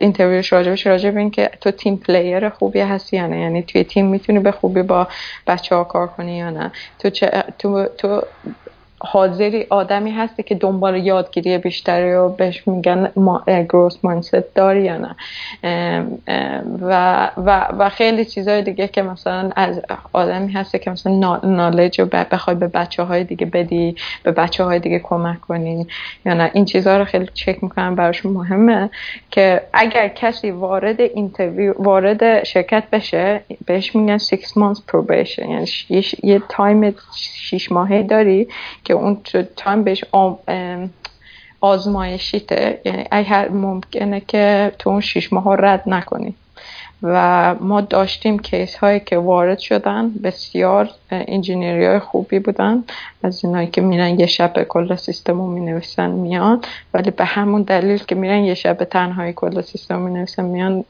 اون شش ماه رد نمی کنن، به خاطر اینکه خیلی تکروان، خیلی به تیم اهمیت نمیدن و, و این چیزا غیر قابل قبوله توی اسپاتیفای و یعنی جنبه کالچر براشون مهم و علت این که اومدید بیرون. البته از اینجای به بعد از اینجای بحث به بعد ممکنه من یه تعداد سوال بکنم که جزء پرایوسی شما باشه و هر کجایی که تمایل نداشتید و براتون نه به عنوان سیکرت بود خیلی راحت پاسخ ندید. نه حتما نخواهش می‌کنم. این اسپاتیفای چیزی که وجود داره، من به عنوان اجایل کوچ همیشه دوست دارم که با اجایل کوچ‌های دیگه کار کنم و مشکلی که توی اسپاتیفای وجود داشت از من تنها کوچ دیپارتمان خودم بودم که نزدیک صد نفر بودن یا داشتن نزدیک میشدن به صد و بیست نفر و, و شغل من تغییر کرد، یه جورایی شد که ارگانیزیشنال کوچ شد که یه جورایی بر خیلی های لول تر میشدیم واسه کوچ کردن و من خیلی از این بابت خوشحال نبودم. من سایز تیم تیم هم خیلی برام مهمه، دوست دارم با یه گروه کوچیکی از آدم ها باشم که با اونا بتونم قشنگ ریلیشنشیپمو قشنگ باشون رابطه برقرار کنم، بتونم یه چیزی رو امتحان کنم، تست کنم، ببینم که اون پیاده سازی میشه یا نه و و این چالنجی که داشتم خیلی چالنج لذت بخش برام نبود و در این در حال البته در حال نگوشیت کردن این بود. رولم هم بودم که یه آفری از این شرکت آیزتل گرفتم که خیلی شرکت با نمک و با مزه و اینا با قول خودم خوشمزه بود که من آفرش رو خیلی دوست داشتم و قبول کردم و از اسپاتیفای رفتم. ولی اسپاتیفای صرفا برای من کار نیست. اسپاتیفای همیشه به دوستان میگم اسپاتیفای فامیلی ممبره، همیشه وجود خواهد داشت زندگی من، همیشه از من بهترین دوستام از اسپاتیفای هم همچنان میبینمشون، هر جمعه ما مهمونی های اسپاتیفای من اونجا هستم، مدیر قبلی ما تقریبا هر دو هفته یه بار میبینم. یعنی اسپاتیفای برای من صرفا کار نیست، خیلی بزرگتر است، خیلی بیشتر تاثیرش تو زندگی من خیلی بیشتر از کار بوده.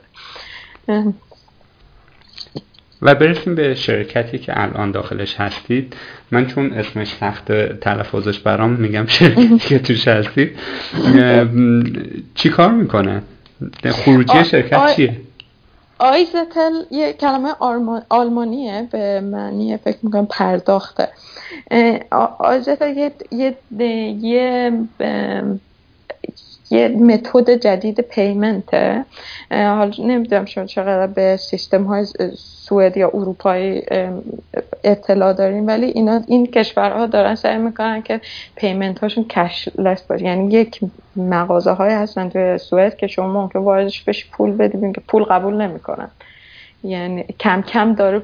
یعنی من آخرین بار که کرون دیدم کرون سوئد دیدم پول سوئد دیدم یادم نمیاد. یعنی شما یه کارت بانکی داره، همه جا همون کارت بانکیت کارت رو راه میندازه و و خب مشکلاتی که این خب همه شروع کردن به خاطر اینکه پالیسی حکومت کشور و گاورمنتشون اینه که دولتشون اینه که نداشته باشن دیگه پول رو جمع کنن، کم کم به پول الکترونیک فکر میکنن از این چیزا. خب وقتی این به وجود اومد این کار برای یک سری از بیزنس های کوچیک مثل اینکه شما مثلا پشت ماشین کافی میفروشی یا یعنی اینکه مثلا یه چیز دستی دوخته یا مثلا یه, بی... یه بیکری نونوایی خیلی کوچیک، خب اینا خیلی مشکل براشون به وجود اومد به, به مرور زمان، بخاطر اینکه مشتریاشون همه کارت داشتن کسی پول نداشت. ایده شرکت ما این بود که یه کارت ریدرایی رو وارد بازار کرد که اینا وصل می‌شدن به تلفن‌های هوشمندتون و به خاطر اینکه برای کارت ریدر باید خط تلفن داشته باشی حتما وصل باشه به اینترنت و اینا کارت ریدرها خیلی جالب وصل میشن به تلفنت، بعد هر کسی میتونه پیمنت انجام بده به صورت وایلس. یعنی اینجا فستیوالای موزیک خیلی مثلا موده که تو اون فستیوالا هم کلی بهش میگه فود تراک، کلی تراک های فود یا مثلا این دکه های غذا فروشی وجود داره که امکان خط تلفن رسوندن بهشون وجود نداره. پس همه این فروشنده ها این ریدر های آیزتل داشتن که وصل میکردن به تلفن های همراهشون و پرداخت انجام میدادن. خب این ایده اولیه آیزتل بود، ولی الان خیلی ایتریت کردن، در واقع چیزهای جدید آوردن، فیچرهای جدید وجود آوردن. الان پکیج های مختلف وجود داره، مثلا آیزتل پرو یه پکیجیه که اگه بگیری برای ریپورت های ماهیانت هم برات میفرسته، شما میتونین موجودی انبار یا هر چیزی که دارین و با اون سیستمت هماهنگ میکنه. در واقع این پکیج رو که پکیج پیمنت و مالی و همه چی رو بهت میده که شما دیگه خیلی چیز دیگه لازم نداریم، پکیج رو میگیری و همون برای همه کار انجام میده. در واقع این ایده شرکت، این ایده کارش خیلی عالی. اینطور که من متوجه شدم شما توی حالا ایران که بودید تجربه کار با حالا به قول شما بگیم شرکت‌های ایرانی داشتید که تجربه خیلی لذت لذت بخشی براتون بوده.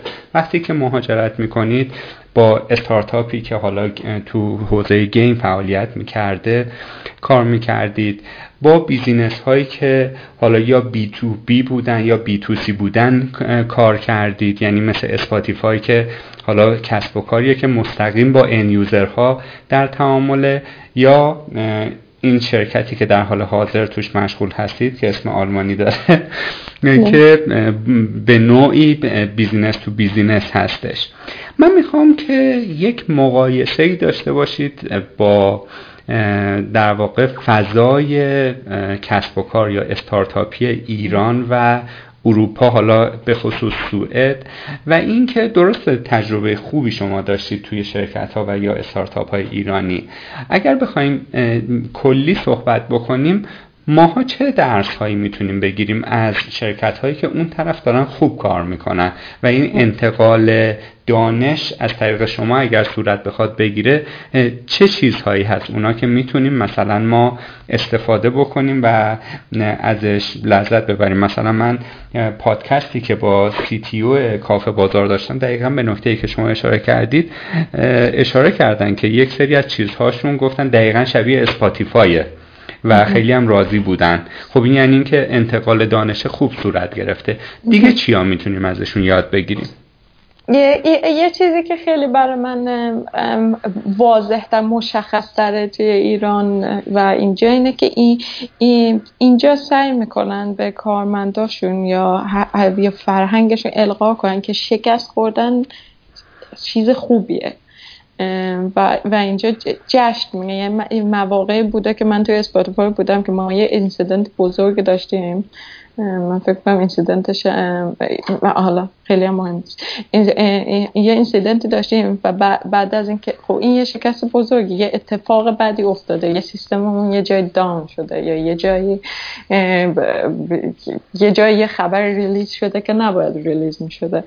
وقتی این شکست اتفاق میفته هیچ به سرزنشی اتفاق نمیفته و آدم ها خیلی مثبتن نسبت به این شکست ها، جوری که خیلی خوب یه اتفاق افتاده، گذشته ها گز... این... این گذشته است، حالا چی کار کنیم که دفعه بعد این اتفاق نیفته. و اینا خیلی اهمیت زیادی قائلن به این لرنینگی که از, از این شکست به وجود میاد، به این یادگیری، به این نکته‌ای که بهش میرسن. و و مهمترین نکتهش اینه که هیچ گونه سرزنشی وجود نداره. هر کسی که این خطا رو کرده دستش هم درد نکنه، حالا چیکار کنیم که این دوباره اتفاق نیفته. یعنی همیشه تمرکزشون هم اینه که این مشکل از سیستم بوده، یعنی ما سیستم رو بعد طراحی کردیم که یک خطای فردی میتونه اینو دانش کنه یا یک خطای فردی باعث میشه که یه خبر ریلیز بشه که نباید بشه. بعد شروع میکنن و فکر میکنن که از نظر سیستمی اینو چجوری درستش کنیم. این و این من, من احساس می‌کنم این فرهنگ خیلی خوبیه که اگه ما بتونیم اینو وارد ایران بکنیم و اینجوری به این موقعیت ها نگاه کنیم، اینا رو به جای اینکه به عنوان شکست بهش نگاه کنیم به عنوان فرصت های یادگیری بهش نگاه بشه. و حتما و بعضی وقتا ما فکر می‌کنیم که این برداشت غلط ماها اینه که اگر کسی کد نمیزنه کار نمی‌کنه. و خیلی برداشت قطعی که بعضی وقتا تو لازم داره که بشینی راجع به این مسائل حرف بزنی. ما وقتی اینسیدنت داریم هیچ کس هیچ کار دیگه نمیکنه، یعنی هر چی دستت داری میذاری زمین و به این فکر میکنی که چرا این اینسیدنت اتفاق افتاد. اصلا یه جلسه هستم بهش میگم پست مورتم که یعنی کالبد شکافی، میذاری مهمترین آدمای شرکت میان تو اون جلسه ها شرکت، ما حتی اگه کار مهمی هم داشتن اونا رو ول می‌کنن میان و راجبش حرف می‌زنن که خیلی خوب این اتفاق افتاده، چیکار کنیم که این اتفاق دیگه نیفته. و و بعدش هم همه خوشحال شد میرن که به اون چیزایی که تصمیم گرفتن رو پیاده سازی کنن. بعض وقتا به بهترین شکل میرن حلش میکنن، بعض وقتا نمیشه کارهای دیگه میکنن. ولی این یکی از یکی از تفاوت‌هایی که من دیدم و خیلی خوب میشه که اگه ما اون فرهنگ رو وارد ایرانش کنیم که اینجوری به شکست نگاه کنیم. ام، ام، یکی یکی دیگه از چالش هایی که تو ایران دیدم اینه که خب خب ما خیلی به مارکت های خارج از کشور دسترسی نداریم، هم برای فروش محصولاتی که داریم یا سرویسی که داریم ارائه میدیم، هم برای وارد کردن آدما به شرکتمون. و دایورسیتی یکی از چیزهای خیلی مهمی که به نظر من همه شرکت‌ها باید بهش فکر کنن. دایورسیتی به این عنوان که انسان رنج متفاوتی از آدم‌ها رو توی تیم‌ها داشته باشی و این کمک میکنه یک به اون فرهنگ اون شرکته، به اون ارگانیزیشن، دو و دو به این کمک میکنه که شما محصولی که داری ارائه میدی دایورس تر باشه، بر رنج بیشتری از یوزرها طراحی شده باشه. و این هم چیز خوبیه که توی شرکت‌های ایرانی بهش توجه کنیم که همه همه شرکت مثلا بچه‌های بیست تا بیست و پنج سال نباشن. خوبه که یه انجینیر چهل ساله هم باشه، خوبه که یکی هفده ساله هم توی تیم باشه. این این اینجوری تیم ها رو به شکل دایورس چیدن به پروداکت نهایی کمک خواهد کرد. البته این نظر من هستش، میتونم صد درصد اشتباه باشه. این دایورسیتی که شما میگید مثلا توی تیم دیولوپر چهل ساله داشته باشیم، فکر میکنم یه جاهایی به کالچر گپ یا شکاف فرهنگی هم منجر بشه که خیلی هم لذت بخش نیست. مثلا تجربه شخصی خود من میگه که من حالا سی و سه چهار پنج سالم، الان که داریم صحبت میکنیم سی و سه چهار پنج سال چه بازه چیزی، سی و پنج سالم بیشتر نیست، ولی با دیولوپرهای دهه هفتادی من به مشکل فرهنگی میخوردم توی جایی که کار میکردم. یعنی خیلی اختلاف زیاد نیست ولی نمیتونستم چیزهایی که بهشون اونا میخندیدن من بهشون بخندم، یا دغدغه‌هایی که من داشتم جنسش با مال اونا فرق داشت. آیا باز هم با در نظر گرفتن این چالش توجیه داره که این تنوع توی تیم باشه؟ اتفاقا این چالش رو میخوان توی تیم که باشه، به خاطر اینکه موضوع موضوع صرفاً را که کلم های انگلیسی میان توی ذهن من، ببخشید دیگه سرکاخان روی پادکست تموم شد، شما کلش انگلیسی صحبت کردین، ده دقیقه آخرم صحبت کن دیگه. من معذرت میخوام، واقعا یه سری کلمه ها رو من واقعا فارسیش دیرتر بزنم. اتفاقا حالا این رو که من شوخی کردم، آخر بحث اصلا میخوایم در مورد این یه کوچولو صحبت بکنیم. بفرمایید. خیلی خیلی مالی. موضوع اینه که آدم ها با دیدگاه های مختلف، فرهنگ های مختلف، جورهای مختلف به یک موضوع نگاه میکنن. یعنی خب, خب هدف نهایی این که ما یه سری عده آدم جمع شدیم دوره هم اینه که یه مشکلی رو با هم دیگه حل کنیم، یه چیزی رو با هم دیگه بسازیم. و این و شما دیدگاه های متفاوتی رو لازم داری. تو لازم داری بدونی که یه یه, یه خانم هجده ساله چجوری به موضوع نگاه میکنه و یه آقای چهل ساله چجوری اون حل میکنه و این راه حل‌ها کنار همن که به یه چیز کامل میرسن. مثلا ما توی تیم هم، حالا ما خیلی دستمون بازتر، آدم ها از کشورهای مختلف، فرهنگ های مختلف، ما یه ایریایی بودیم که بیشتر از مثلا سی نفر نبودیم ولی شونزده تا نشنالتی مختلف بودن، آدم ها از کشورهای مختلف، بک‌گراند های مختلف، و, و این خیلی کمک میکرد. وقتی ما داشتیم هر مارکتی فکر میکردیم به این کمک میکرد که ببینیم فرهنگ کشور چه چیزهایی ممکنه، حتی مثلا مثلا یه چیز خیلی کوچیکی که ترنسل... یه ترنسلیت خیلی مسخره ب... به نظر، مثلا یه اسپانیایی که اسپاتیفای به زبان اسپانیایی نگاه میکنه میگه این ترنسلیت خیلی مسخره است، اینو درستش کنید. میره حتما با تیم ترنسلیشنمون پیدا میکنه، باش حرف میزد، میگه این مثلا اینجا خیلی غلطه و اینا. یا مثلا تینیجر تینیجرها که بگم جوانای شرکتمون که خیلی تیندر مود، مثلا ما خیلی سمت تیندر نرفتیم، یا کسایی که خیلی سنشون بالاتره خیلی با تیندر چیزی ندارن، رابطه ندارن، و من خودم فعلا خیلی نه, نه علاقه دارم نه چیزی. ولی خب دی دی دی یه دیزاینر جوون داشتیم که تیندر مود اصلا آورد، گفتش فکر کن بخوای لایک و دیسلایک کنی آهنگا رو مثل تیندر مود که به سمت چپ، حالا نمیدونم شنونده ها شما میدونن تیندر چه، و تیندر یه مود خاصی داره که از اگر خوشت بیاد به سمت راست میبری، سواپ میکنی یعنی صفحت رو، اگر به سمت چپ یعنی که دوست نداری حالا اون عکس یا اون آدم رو. بعد, بعد اون تیندر مود رو وارد اسپاتیفای کرد که خیلی بعد از این که ای بی تست کردیم کلی استقبال ازش شده بود. و, و اگر ما فقط یه تیم ساخته شده از آدم های چهل ساله، حتی من که تقریبا سی سالم بودیم، هیچ وقت هیچ وقت اون سمتی نمیرفتیم، چون چیزی نیستش که ما صرفا خوشمون بیاد ازش. ولی با تستش که ایدهش از یه نفر آدم جوان اومدیم تستش کردیم که ها چقدر عالی، هم کل یوزرهای تینیجر اسپاتیفای دوستش داشتن. در واقع دایورسیتی، وارد دایورسیتی نوعی که فکر میکنی میشه، بیشتر از این. خب اینجا چون حالا بحثش پیش اومده همینجا این مبحث رو مطرح کنیم و ببندیمش. الان ما خیلی زیاد میبینیم که توی سیلیکون ولی شرکت ها خیلی تلاش میکنن که بگن دایورسیتی از جنس جنسیتیشون تقریبا برابره، یعنی تعداد ورودی نیروی کار خانم و آقاشون خیلی مثل گذشته نیست که مثلا نود تا آقا باشه ده تا خانم باشه. و حتی لیول های بالای مدیریتی هم ما خانم هایی میبینیم که حتی در نقش سی او دارن کار میکنن.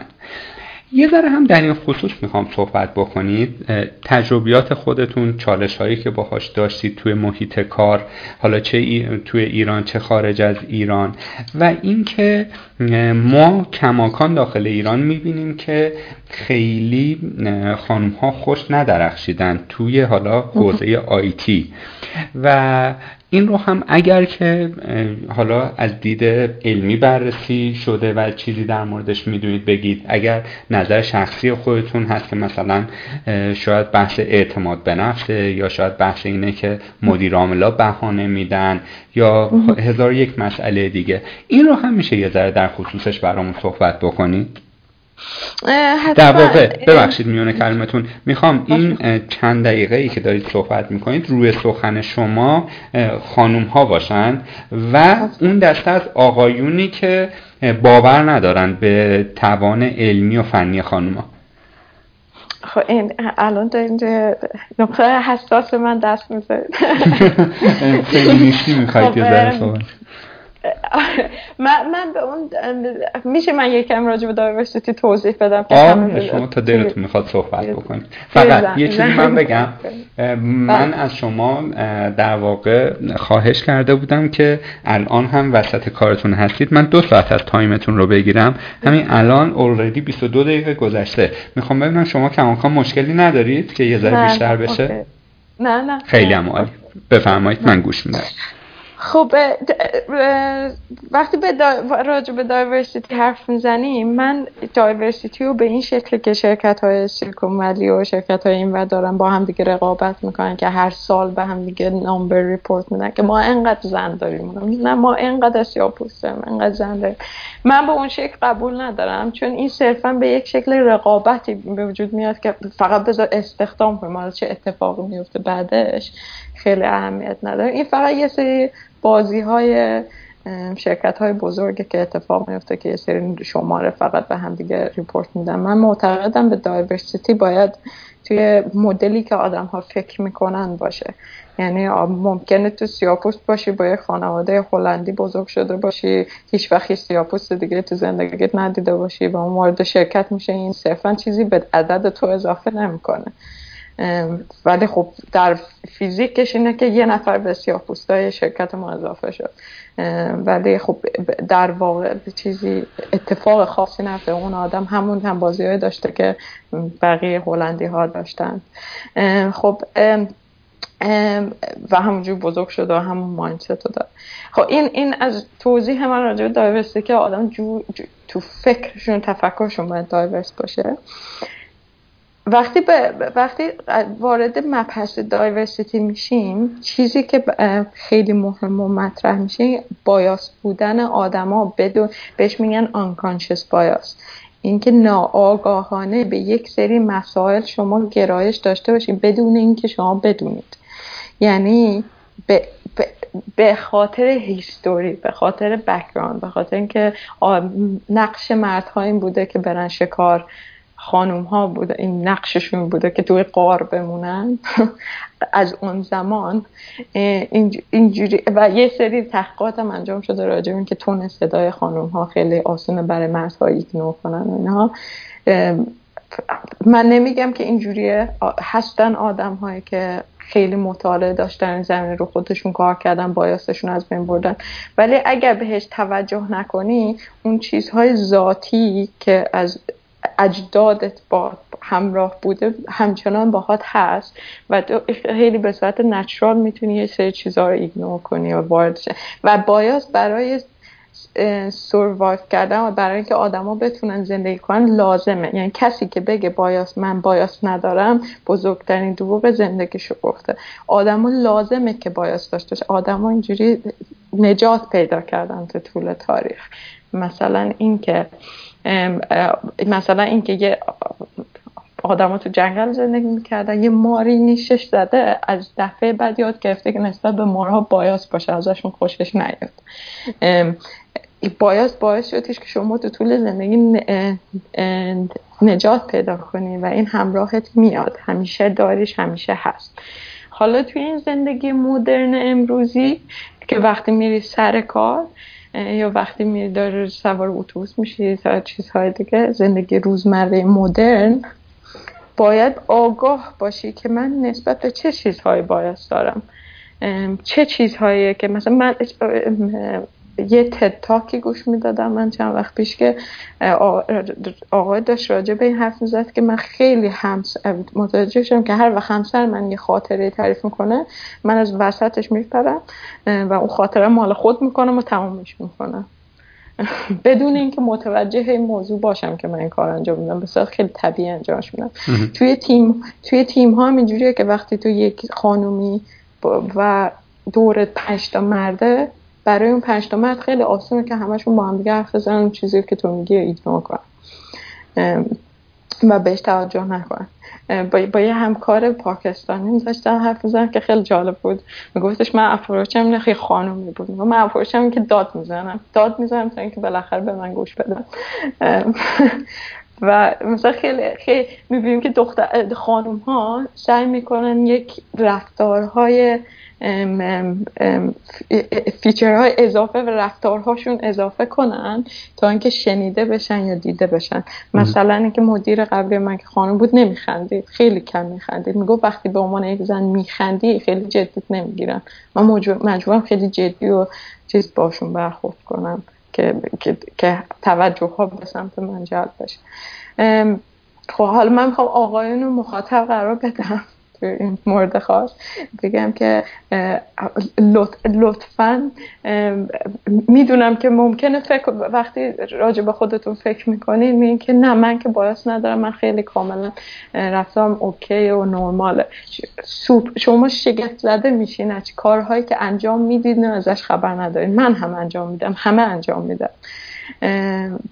و لطفاً اگر که یک عضو جدیدی توی تیمتون میاد، اگر داری اعضای تیمتو دعوت میکنی بیایید بریم بازی، پیش‌فرض نگیریم دخترها که بازی نمیکنن، پیش‌فرض نگیریم که دختره که دوست نداره با ما بیاد یا یا یا, یا خیلی چیزهای دیگه. نه خیلی مسائل کوچیکیه که لطفاً توجه کنید به خانم‌های جمعتون، به ضعیفترهای جمعتون، به پیرهای جمعتون، به و از بایاس‌های خودتون آگاه باشید. یعنی بدونید که چه چیزهایی که چه چیزهایی که تو طول روز یک چه کارهایی که ممکنه بکنید که این ممکنه آزاردهنده باشه برای اطرافیانتون و اون کار رو انجام ندید. خیلی هم عالی، دستتون درد نکنه. فقط در ارتباط با اون مدیر قبلیتون که گفتید لبخند نمیزد، آیا نمیشه این رو اینطور تفسیر کرد که ایشون داره ساعت نه صبح که وارد شرکت میشه یه دونه ماسکی میزنه، ماسک فرضی، و ساعت پنج بعد از ظهر که میره اون ماسک رو برمیداره و حداقل اگر هیچ کس ندونه به جز شما و خودش میدونه که این شمایلی که از خودش داره در مرز دیده بقیه قرار میده فیکه و خود اون آدم شاید اصلا لذت نبره توی اون تایمی که داره، توی اون هشت ساعت تایمی که داره نقش بازی میکنه. یعنی نچرال نیست این اخم کردن و مثلا حالا یک ظاهر جدی گرفتن به خودش. آره چرا دقیقا. خود ما اتفاقا راجع به موضوع حرف میزنیم به خاطر اینکه اینجا یه سری ورکشاپ های آنکانشس بایس هست، میریم حتی اصلا اتفاقایی که اونجا میفته خیلی جالبه. بارها بارها شده آدم‌ها شروع کردن به گریه کردن. یعنی دخترهایی بودن اونجا که میگفتن که من من دعوت نمیشم برای جلسه های مخفی پسرها به خاطر اینکه دخترم احساس میکنم تک افتادم توی تیم و غیره. و چیزی که وجود داشت با مدیر من این بود که طبق تجربهش و با خانم ها همشه اوکی بود، میخندید و میگفت میخندید وقتی توی شرایط سخت در میگه. و یکی از مدیرای رد بالای اسپاتیفای بود توی شرایطی که با مردها دوش به دوش میرفت جلو، میگفتش که وقتی من وقتی من مهربون میشم، وقتی من میخندم، ناخودآگاه منو مثلا ارتباط میدم به اینکه نقش مادر دارم یا اینکه نقش مربی مهد کودک دارم و اینا، که آدم مهربونم و جدی گرفته نمیشم. یا حتی بعضیا هم برچسب مهرطلب روی اون آدم میزنن. دقیقاً. و و و خودش به صورت آگاهانه این این رویه رو پیش گرفته بود که به جدی ترین تو تو به جدی ترین ماسک چیزش رو همیشه میپوشید و میومد که واسه اینکه توی کارش پیشرفت کنه فکر میکرد لازمه این کارشه. و منم هیچ خورده‌ای بهش نمیگیرم. بعضی وقتا وقتی که ماینورتی وقتی که اقلیت جمع میشی بعضی وقتا راجع به یه سری کارهای انجام بکنی که دیده بشه. خیلی هم عالی. مرسی از حالا این نکاتی که با من به اشتراک گذاشتید. و توی این حوزه کسب و کار من میخوام سوال آخرم رو بپرسم و برسیم به بحث یه کوچولو مهاجرت و سوئد و اینها، دیگه بیش از این تایم شما رو من نگیرم. ما چیزی که از خلال صحبت‌های شما من دریافت کردم و خیلی برام جالب بود این که وقتی شما در مورد اسپاتیفای صحبت میکنی یه جورایی حداقل من حس رو میکردم که تون صدا صداتون فرق میکرد، یه جورایی به وجد میومدید و خودتون هم علنا گفتید که با مدیراش هر دو سه هفته یه بار جلسه دارید و الان بهش ارق دارید، اصلا محل کار نبوده، بخشی از زندگی شما شده فرهنگ اسپاتیفای. حالا این رو داشته باشیم به کنار. خیلی از کسب و کارهای حرفه‌ای رو می‌بینیم، اصلا من نمیگم کسب و کارهای آمریکایی یا اروپایی، تو ایران هم ما نمونه‌هایی داریم، حالا هرچند کم هستن ولی هستن نمونه‌های داخل ایران که رقم زدن یک تجربه کاربری یا یو ایکس خوب برای مشتریان یا کاربراشون اولویت بسیار بالایی داره. در واقع اینها کسب درآمد یا پول به جیب زدن رو در درجه دوم اهمیت دارن و خلق ارزش و ایجاد یک حس خوب یا همون هپی کردن آدم ها به قول شما براشون خیلی مهمه. چون میگه اگه آدم ها خوشحال باشه یا طرف مثلا اپلیکیشن اسپاتیفای رو رو گوشیش باز میکنه و لذت ببره و یه بشکن بزنه بگه دمشون گرم، چه مثلا بر اساس ماشین لرنینگ یا مثلا دیتا ماینینگ دارن، چه آفرای خوبی به من میده این اپلیکیشن، چقدر هوشمنده. اونجا یعنی به هدفش رسیده و اون ارزش رو ایجاد کرده.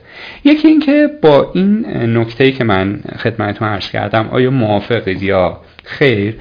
اگر موافق هستید میشه در این خصوص یه ذره صحبت بکنید که این خلق ارزشه و یو ایکس خوب ایجاد کردن چقدر جزء اولویت‌ها یا سیاست‌های حتی کلان شرکت‌های اروپایی است و توی ایران چجور ما میتونیم این رو به عنوان یک ترند تبدیل بکنیم، یعنی کسب درآمد مالی بشه جزء اولویت‌های بعدیمون. خب من موافقم. آره خیلی خیلی مهمه این تجربه، هم واسه کارمندایی که توی شرکت کار میکنن، هم واسه پروداکتی که نهایتا اینا ارائه میدن به مشتریاشون. ولی من فکر نمی کنم که اینجا متمایزشون نمی کنم از هم دیگه، که این این اولویت قبلیشون برای، یعنی این اول میاد بعدن کسب درآمد، به خاطر اینکه این در جهت کسب درآمد است. فقط جوری که بهشون فکر میکنن بازم باید برن به اون کوتاه مدت و بلند بلند مدت. اینکه اگر یک یوزری یه اکسپریانس خوبی داشته باشه، یه تجربه خوبی از اپلیکیشن تو داشته باشه، احتمال اینکه برگرده به اپلیکیشن زیاده و احتمال بهش میگن ریترن کردن. و اح و اح اگر تو من تو منیج کنی که این یوزرت به یه تعداد کافی به اپلیکیشن برگرده، احتمال اینکه سابسکرایب بشه در نهایت، یعنی سابسکرایب شدن یعنی ورژن پولی اسپاتیفای بگیره، زیادتره. پس خیلی این یوزر اکسپریانس، تجربه‌ای که تو داری به یوزرت میده، خیلی مهمه. همین برای کارمندا هم صادره. یعنی تو هزینه نگه داشتن یک کارمند خوب خیلی کمتر از هزینه پیدا کردن یک کارمند خوبه. به خاطر همینه که همه سرمایه‌گذاری‌های توی شرکت‌ها اینه که کارمندهایی که الان دارن رو نگه دارن. به خاطر این وقتی یک کارمند یه شرکتی رو ترک میکنه، یه نالج زیادی با اون آدم میره. حالا بعضی شرکت ها پال...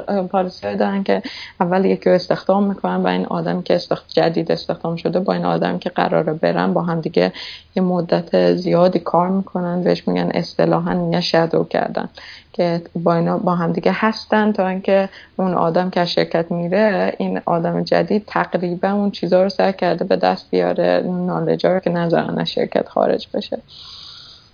و و و همه این وقتی به پروداکت هم برمیگردیم، اینکه یه یوزریو که هستش رو ریتین کنی و برگرده به اپلیکیشن خیلی مهمتره، اینکه خیلی هزینه‌اش هم کمتر از اینه که شما یوزر جدید وارد وارد اسپاتیفای بکنید. به خاطر همین نه تنها کار میکنن همیشه روی این یوزرهای جدید آوردن، روی این اگزیستینگ یوزرهایی که بهش میگن یوزرهایی که قبلا وجود داشتن، رو اونها هم همیشه کار میکنن، همیشه فیچرهای جدید میدن، تخفیف‌های جدید بهشون میدن مثلا اینکه بمونن و اپلیکیشنز. بعضیا کانورت میکنن میرن، بعضیا تغییر میدن میرن اپل میوزیک، اونا میخوان این رو به کمترین حد ممکن برسونن. خیلی هم عالی، دست شما درد نکنه. خب ما بحثمون رو معمولا مهمانانی که توی رادیو فول استک داریم که خارج از ایران تشریف دارن، بخشی از کاربران علاقمند هستن که در مورد مهاجرت یا فرهنگ اون کشور هم چیزهایی رو بدونن، که خب ما توی مثلا یوتیوب یک سری ویدیوها میبینیم توی حالا سرچ اگه بکنیم مثلا در مورد اینکه سوئد چه جون چه طور کشوری است و اینها خیلی چیزا میاد، ولی اون که یک نفری که ما الان دو ساعت باهاش گپ زدیم با هم دیگه یک راپور یا ارتباط ایجاد شده، از زبان ایشون بشنویم که چرا سوئد و کسی که تو حوزه نرم افزار هست و مخاطبین ما هم اکثرشون این هستن، به نظرم یک مزه دیگه ای میده. اگر که جزء پرایوسی شما نیست بهمون بگید چرا سوئد؟ در واقع چرا مهاجرت اپلای کردید بر سوئد؟ این که من چرا مهاجرت کردم سوئد خیلی اتفاقی بود، یعنی هیچ برنامه‌ریزی خاصی نبود، این پیش اومد توی زندگی شخصی پیش اومد که من اومدم سوئد. ولی چرا سوئد موندم؟ اون سوال بهتره. این که من من چه سوئد هستم، من, من خیلی سفر به خاطر کارم خیلی سفر مجبور بودم بکنم، من خیلی آمریکا رفتم، کشورهای اروپایی هم خیلی بودم و همیشه به هر جایی که سفر میکنم در نهایت میگن که سوئد خونه من، من برمیگردم سوئد. و اینکه چه یک کشوری رو زندگی انتخاب کنی برای زندگی کردن بستگی به اولویت‌های شخصیتون داره، یعنی آدم‌ها چیزهای مختلفی براشون مهمه. یه سری آدم‌ها دوست دارن توی شهرهای شلوغ بزرگ زندگی کنن، مثل نیویورک براشون خیلی مهمه که دور و برشون پر مثلا چیزهای جالب و شاپینگ مال‌ها و چیزهای رنگارنگ باشه، ولی اولویت من آرامش و سکوت و ایناست که سوئد تنها یکی از بیشترین چیزهایی که داره، آرامش و سکوت و جنگل و ورزش و دوچرخه سواری و همه این چیزهایی که من خیلی بهش علاقه دارم داره همه رو تو مرحله اول. و مرحله دوم که سیستم سیستم اجتماعیش خیلی خوب کار میکنه سوئد، یعنی من یکی از لیست فیوریت ها، یکی از کشورهایی که خیلی من اصلا به هیچ موقع علاقه ندارم چیز زندگی ما هم آمریکاه، به خاطر سیستم خیلی سیستم خیلی گپ زیادی که بین فقیرها و پولدارها وجود داره و نگاه کاپیتالیستی که داره و سیستم مالیات. الو ببخشید من متوجه این صداتون قطع شد. متوجه خواهش میکنم بفهمم. پس میگم بازم برمیگرده به اینکه اولت شما چه چیزهایی تو زندگیتون براتون مهمه و اون و برای اون اساس اون کشوری که مهمش مهاجرت کنید بر اون اساس ارزیابی کنیدش. خیلی مهم. خیلی هم عالی. خب من سوال بعدی میخواستم در مورد خوبی‌ها و بدی‌های این کشور برام بگید که به نوعی از خوبی‌هاش شما گفتید، حالا میخوام بی زحمت یک جنبندی از اینها این مواردی هم که خدمتتون عرض میکنم داشته باشید که از دید یک ایرانی، نگیم مهاجر، یک مهاجر ایرانی که توی حوزه نرم افزار داره کار میکنه و توی سوئد هست، براش خوبی و بدیهاش چی هستش؟ مثلا اگر بتونید با عدد و رقم بگید که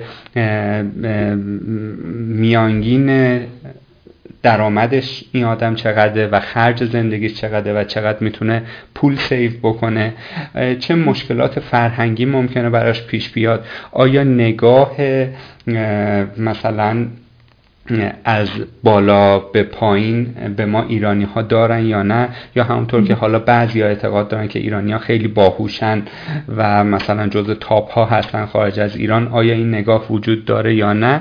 و در کل اگر ما خیلی نمیخوایم آدم ها رو به قول شما موتیویت بکنیم که مهاجرت بکنن از ایران، ولی الان فرض رو بر این میگذاریم که یه آدمی میخواد مهاجرت بکنه و سوئد هم جز یکی از شورت لیست هاشه، جزء شورت لیستشه که انتخاب کرده. حالا میخوام این آدم از زبان شما بشنوه که انتظار چه چیزهایی رو داشته باشه، چه چیزهایی ممکنه سورپرایزش بکنه. در این خصوص هم برامون یک ذره لطفاً صحبت بکنید. خب به اون جایی که راجع به تصور ما خودمون صحبت کردن خیلی جالب بود که ما اصلا چیز تاپی نیستیم. خیلی آدم ها اینجا خیلی آدم های معمولی هم وجود داره، آدم های خیلی باهوش هم وجود داره. ایرانی ها هم خیلی ما خیلی وسط اکستریم بعضی وقتا باعث حرف میزنیم که اینا ایرانی ها خیلی باهوشن و اونجا همه مثلا دکترا و همه آدم‌های خیلی زری پوشی خارجی از ما پایین‌تره، اصلا همچین چیزی صحت نداره. و و اینکه خب بخوام از ما هم مثل همه خارجی‌های دیگه، ما وقتی وارد میشیم یه میزان تحصیلاتی داریم، یه سری کار بلدیم، این وارد کار میشیم، ما همونقدری که اونا اونا هم ضریب هوشیشون هر جوری که هست، ما هم همونقدر آدم به همون اندازه باهوشیم. خب سوئد یک کشور کاملا از خوبی های سوئد، سوئد یک کشوری که خیلی همه چی آرومه، این آرامش و آروم بودن، خیلی استرس و خیلی هیجان کاری و اینا خیلی وجود نداره، خیلی همه چی خیلی به صورت آروم انجام میشه، ملت همه چیزو سر موقع انجام میدن، همه با هم سر یه ساعتی میرن غذا میخورن، همه با هم برمیگردن. یعنی وقتی ساعت دوازده ظهر میشه توی هیچ شرکت ها خالی، پشت همین میزا خالی، همه با هم با تیماشون میرن لانچ. و و اینکه همه چیز روتینه. یعنی که یکی از خوبی های سوئد برای من اینه که تو میتونی زندگی تو پیش بینی کنی تو سوئد، و این خیلی چیزیه که من ازش لذت میبرم. تو میتونی بدون که خب خیلی خب من اگه الان خونه رو ترک کنم بیست و پنج دقیقه دیگه سر کارم، و و سر بیست و پنج دقیقه سر کار هایی بود، و میدونی که خیلی خب من اینقدر درآمد دارم، تورم وجود نداره، اینقدرم خرج زندگیم، آخر ماه اینقدر پول خواهم داشت، آخر ماه همونقدر پول خواهی داشت. میزان درآمدها خیلی فیر، خیلی عادلانه است اینجا.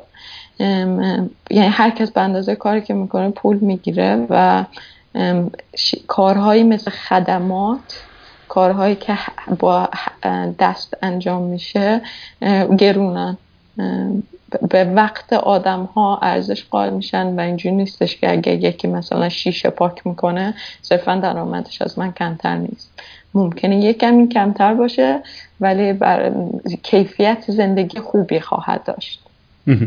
بگم که آدم ها از یک کیفیت زندگی تقریبا برابری برخوردارن. یعنی اگه بیاین توی خونه من یک سری اسباب اساسی، یک سری مبل و میز و اینا ببینید که مثلا یک مهندس داره، ممکنه بری توی کسی که حالا من شیشه پاک استفاده کنم، یه سری حرفه های دیگه که ما خیلی حرفه های سطح بالا جامعه در نظر نمیگیریم، ببینیم اونا هم همون اسباب اساسی رو دارن، سیستمشون به همون طراحی شده که هیچ کسی خیلی پولدار و هیچ کسی خیلی فقیر نمیشه توی این کشور. خب این این از خوبی های سوئد بود، و و اینکه خب خیلی چیزای دیگه وجود داره. ادویکیشن برای بچه‌های خودشون رایگانه، نه تنها رایگانه، حقوق هم میگیرن، درس میخونن. چیزهای دیگه خوبه دیگه که وجود داره اینه که توی سیستم آموزشیشون استرس بهت وارد نمیکنن. یعنی هر بار هر درسی و هر بار که دوست داشته باشی میتونی امتحان بدی، یعنی یک میلیون بار میتونی بری ریاضی دو، دیفرانسیل یا برنامه‌نویسی پیشرفته رو امتحان بدی اگر که قبول نشی. ولی ولی اینجاست که مفهوم این که وقت مهمتر از بقیه چیزاست میاد وسط، که خودت میخوای تموم کنی و بری وارد بازار کار بشی. یعنی کسی استرس بهت وارد نمیکنه که حتما همین یه بار قبول میشی یا نه.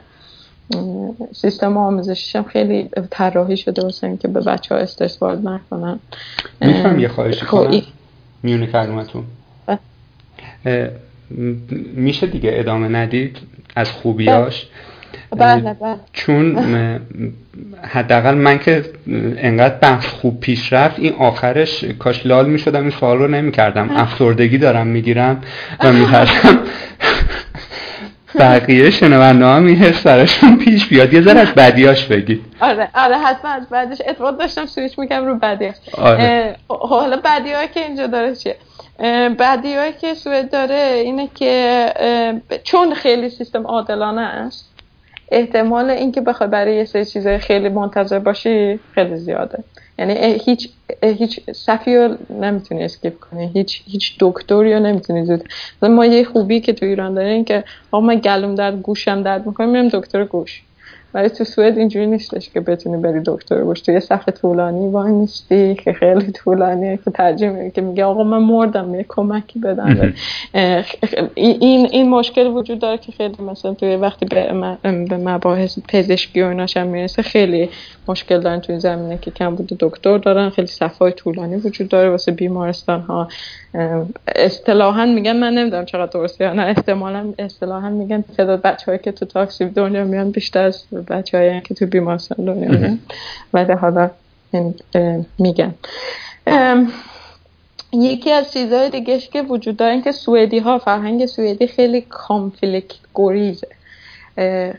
ماها، ایرانی ها و آمریکایی ها هم دیدم این وجود داره. آمریکایی خیلی آدم های صریحی میتونیم باشیم، اگه یه دردی داشته باشیم حتما راجبش حرف میزنیم حالا، ولی سوئدی‌ها خیلی سخته که واقعا بدونی که چی میگذره در وجودشون و هر کاری میکنن که رو رو رو در که با مشکلی که هست وارد اون کانفلیکتی که باید اتفاق بیفته نشن و تو این همیشه تو در یک حالت شکی نسبت به اینا میذاری که خب الان الان واقعا مشکلی نداری، اینکه یه کانفلیکتیه که داری فقط ایگنورش میکنی.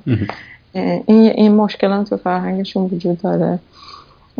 یکی از مشکلات، مشکل که نیست، زبان سوئدی خب زبان سختیه نسبت به انگلیسی و شما میتونی کاملا زندگی کنی اینجا بدون اینکه زبان سوئدی یاد بگیری. روزمره میتونی وارد میتونی خرید کنی، سوپرمارکت همه باهات انگلیسی حرف میزنن، ولی اگر خیلی آدم اجتماعی هستی و میخوای حتما دوست داشته باشی و دوست پیدا کنی و اینا، خیلی سخت‌تر اگه به زبان سوئدی حرف نزنی، چون خب طبیعتا هر کسی راحت‌تره که با زبان خودش حرف بزنه و اینکه دوستی‌های عمیق می‌خوای پیدا کنی داشته باشی با سخته با زبان انگلیسی این کار کردن و با زبان سوئدی یاد بگیری و بیشتر خیلی پیش میاد که و سوپرمارکت‌ها میری و خیلی چیزا همه چی تو انگلیسی باید باید یاد بگیری و دکترها پیش میاد مواقعی که کسایی نیستن که کسی که باهات انگلیسی حرف بزنه و با سوئدی حرف بزنه. این هم دیگه یکی از مشکلات دیگه بود. و و سوال اینجا که شما توی محل کار انگلیسیه تعاملتون با اعضای تیم؟ بله انگلیسیه، ولی خب اینو بر رشته های تحصیلی دیگه سخت‌تر میکنه. مثلا اگه شما مواد میخونید یا مکانیک میخونید، خب دنیای آیتی دنیای انگلیسیه، خیلی پیش میاد که شرکت‌ها کار کنید که زبانش انگلیسی باشه، ولی رشته‌های تحصیلی دیگه خیلی سخت‌تر کار پیدا کردن. چون اگه بری توی معدنی تو شمال سوئد کار کنی، همه انگلیسی صحبت میکنن، همه ببخشید سوئدی صحبت میکنن. و مهمتر از اون، اگه شما پزشکی و میخوای میخوای بیای سوئد، یکی از سخت‌ترین کارها اینه که پزشکی خوندن توی سوئد یا وارد دنیای پزشکی شدن، چون همه چی رو از اول باید به زبان سوئدی بخونی و و آره فقط دنیای آیتیه که یه خورده نسبت به دنیاهای دیگه بهتره و انگلیسی صحبت میکنن. از مشکلات دیگه سوئد همینا به ذهنم میرسید و خب خیلی خب خیلی ها با دادن مالیات، پول مالیات دادن مشکل دارن و اینجا درصد مالیات خیلی بالاست، اگرم که در در و همه چی مالیات داره و زندگی کردن خیلی گرونه اینجا. اینجوری نیست که نتونی برسونی، ولی خب استکهلم شهر گرونیه و و خونه پیدا کردن توی شهر استکهلم کار سختیه.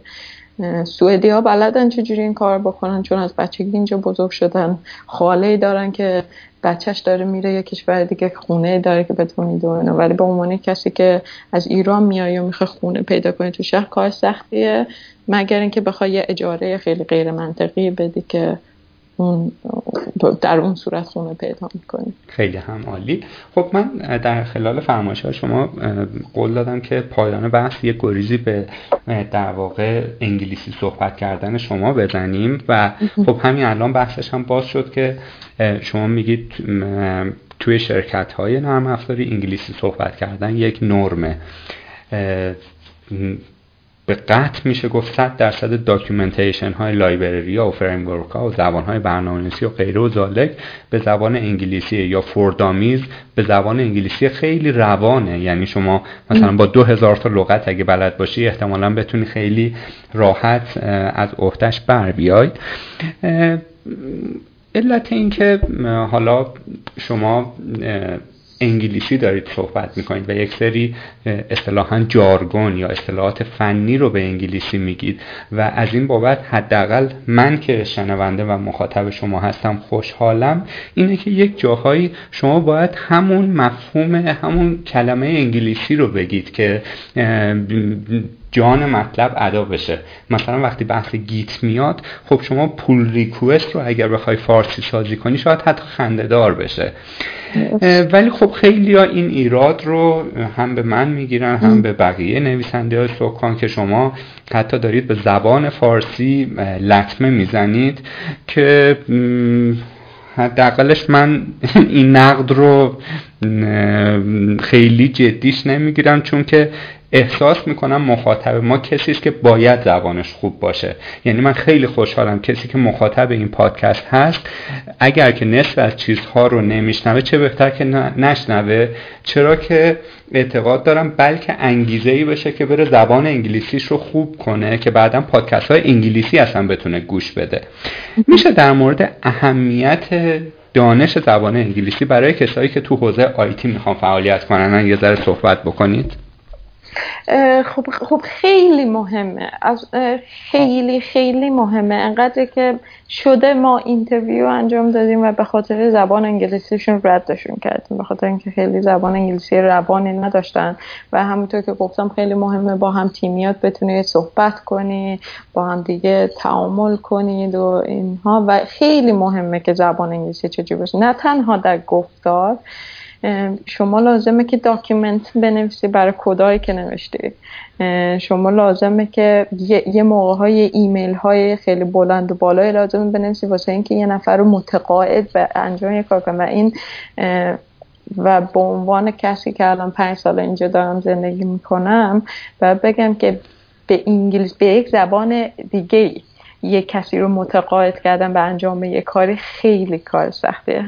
بعضی ها هستن که اصلا کوتاه میان، فقط به خاطر اینکه زبانشون نمیکشه کوتاه میان، میگن باشه هر کاری تو میگی میکن و و این چیزها خیلی پیش میاد تو روزمره، توی سر کار که میبینیم مدیرتون جلسه های من, من خودم به شخصه اون اوایل کاریم جلسه هایی بوده که کلم که دفتر میوردم با خودم کلمه‌ای که نمیدونستم یادداشت میکردم، بعد من چیز داشتم، بعد این یه دیکشنری کلمه‌های اسپاتیفای داشتم، یه سری کلمه هم هست مخصوص یه شرکت، مثلا یه کسی ممکنه یه حرفی بزنه اون یکی که میگه پلاس وان آن دت، یعنی داره تاییدش میکنه بهش پلاس وان میده، یه سری چیزا مخصوص اون اون کالچر و فرهنگه.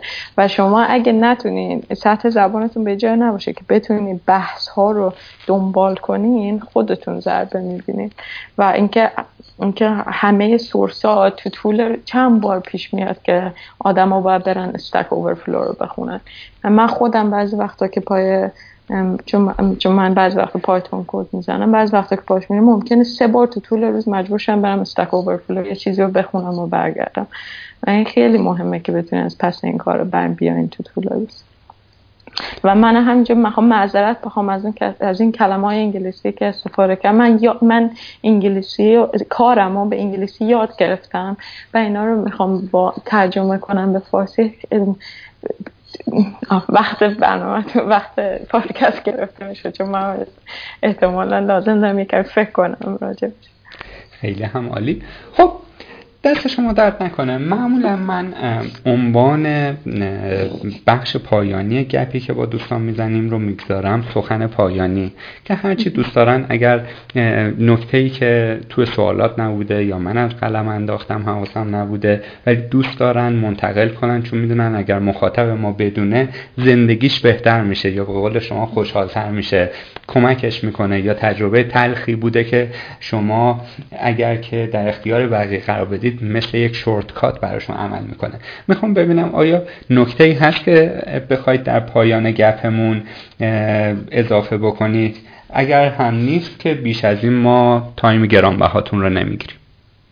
آره حتما. من, من دو تا نکته دارم. یکی این که چون راجع به مهاجرت حرف زدیم، من همیشه با بچه‌هایم که به ایران باشون کار کردم حرف میزنم، چون یه سیل یه سیل عظیمی از بچه‌ها که درسشون تمام شه فقط هدفشون اینه که من اپلای کنم برم، فقط به این فکر میکنن که از ایران خارج بشن که بعدش چه اتفاقی میفته، خیلی اهمیتی بهش نمیدن. و من میخوام بگم که صرفا زندگی خارج از کشور همه چیزش خوب نیست و, هم و اینجا اون بهشت والایی که همه تصورش میکنن نیست. اینجا همه سخت کار میکنن، چیزهایی که ممکن تو ایران بهش برسی خیلی سریعتر و راحت‌تر، اینجا ممکنه خیلی سخت‌تر و دشوارتر بهش برسی. و اینکه من به عنوان کسی که باشه شرکت‌های آیتی ایران کار کردم، به نظر من شرکت‌های آیتی ایران واقعا چیزی کم ندارن از شرکت‌های این بر. و اگر در این در این حدی بود که من نه تنها خودم وسوسه بودم که برگردم ایران، و حتی مثلا اینجوری بودم که به اطرافیانم پیشنهاد دادم، گفتم که خارجی‌ها که به نظرت اگه شرکت اینجوری باشه میری ایران کار کنی. به خاطر هم میگم که خیلی دست کم نگیریم. ما همیشه فکر میکنیم که چمن همسایه سبزتره، خیلی دست کم نگیریم خودمونو. شرکت های آیتی ایران میتونن کاری بکنن که شرکت های اینجا حتی شاید نتونستن بکنن. این این یه, یه نکته بود. و نکته دوم که من خیلی عادت به مطالعه نداشتم وقتی از ایران اومدم اینجا، و چیزی که اینجا یاد گرفتم اینه که مطالعه یکی از کارهای روزانه آدم هست اینجا. یعنی تو یه, یه نیم ساعتی از وقت کاری تو یه, یه ساعتی همیشه بذاری واسه مطالعه. مطالعه کردن خیلی خوبه. اگر که دوست نداری کتاب بخونین، آدیو بوک بگیرید و گوش بدین. یه, یه پادکست های مختلف علمی راجع به چیزهای علمی مختلف هستن، گوش بدین.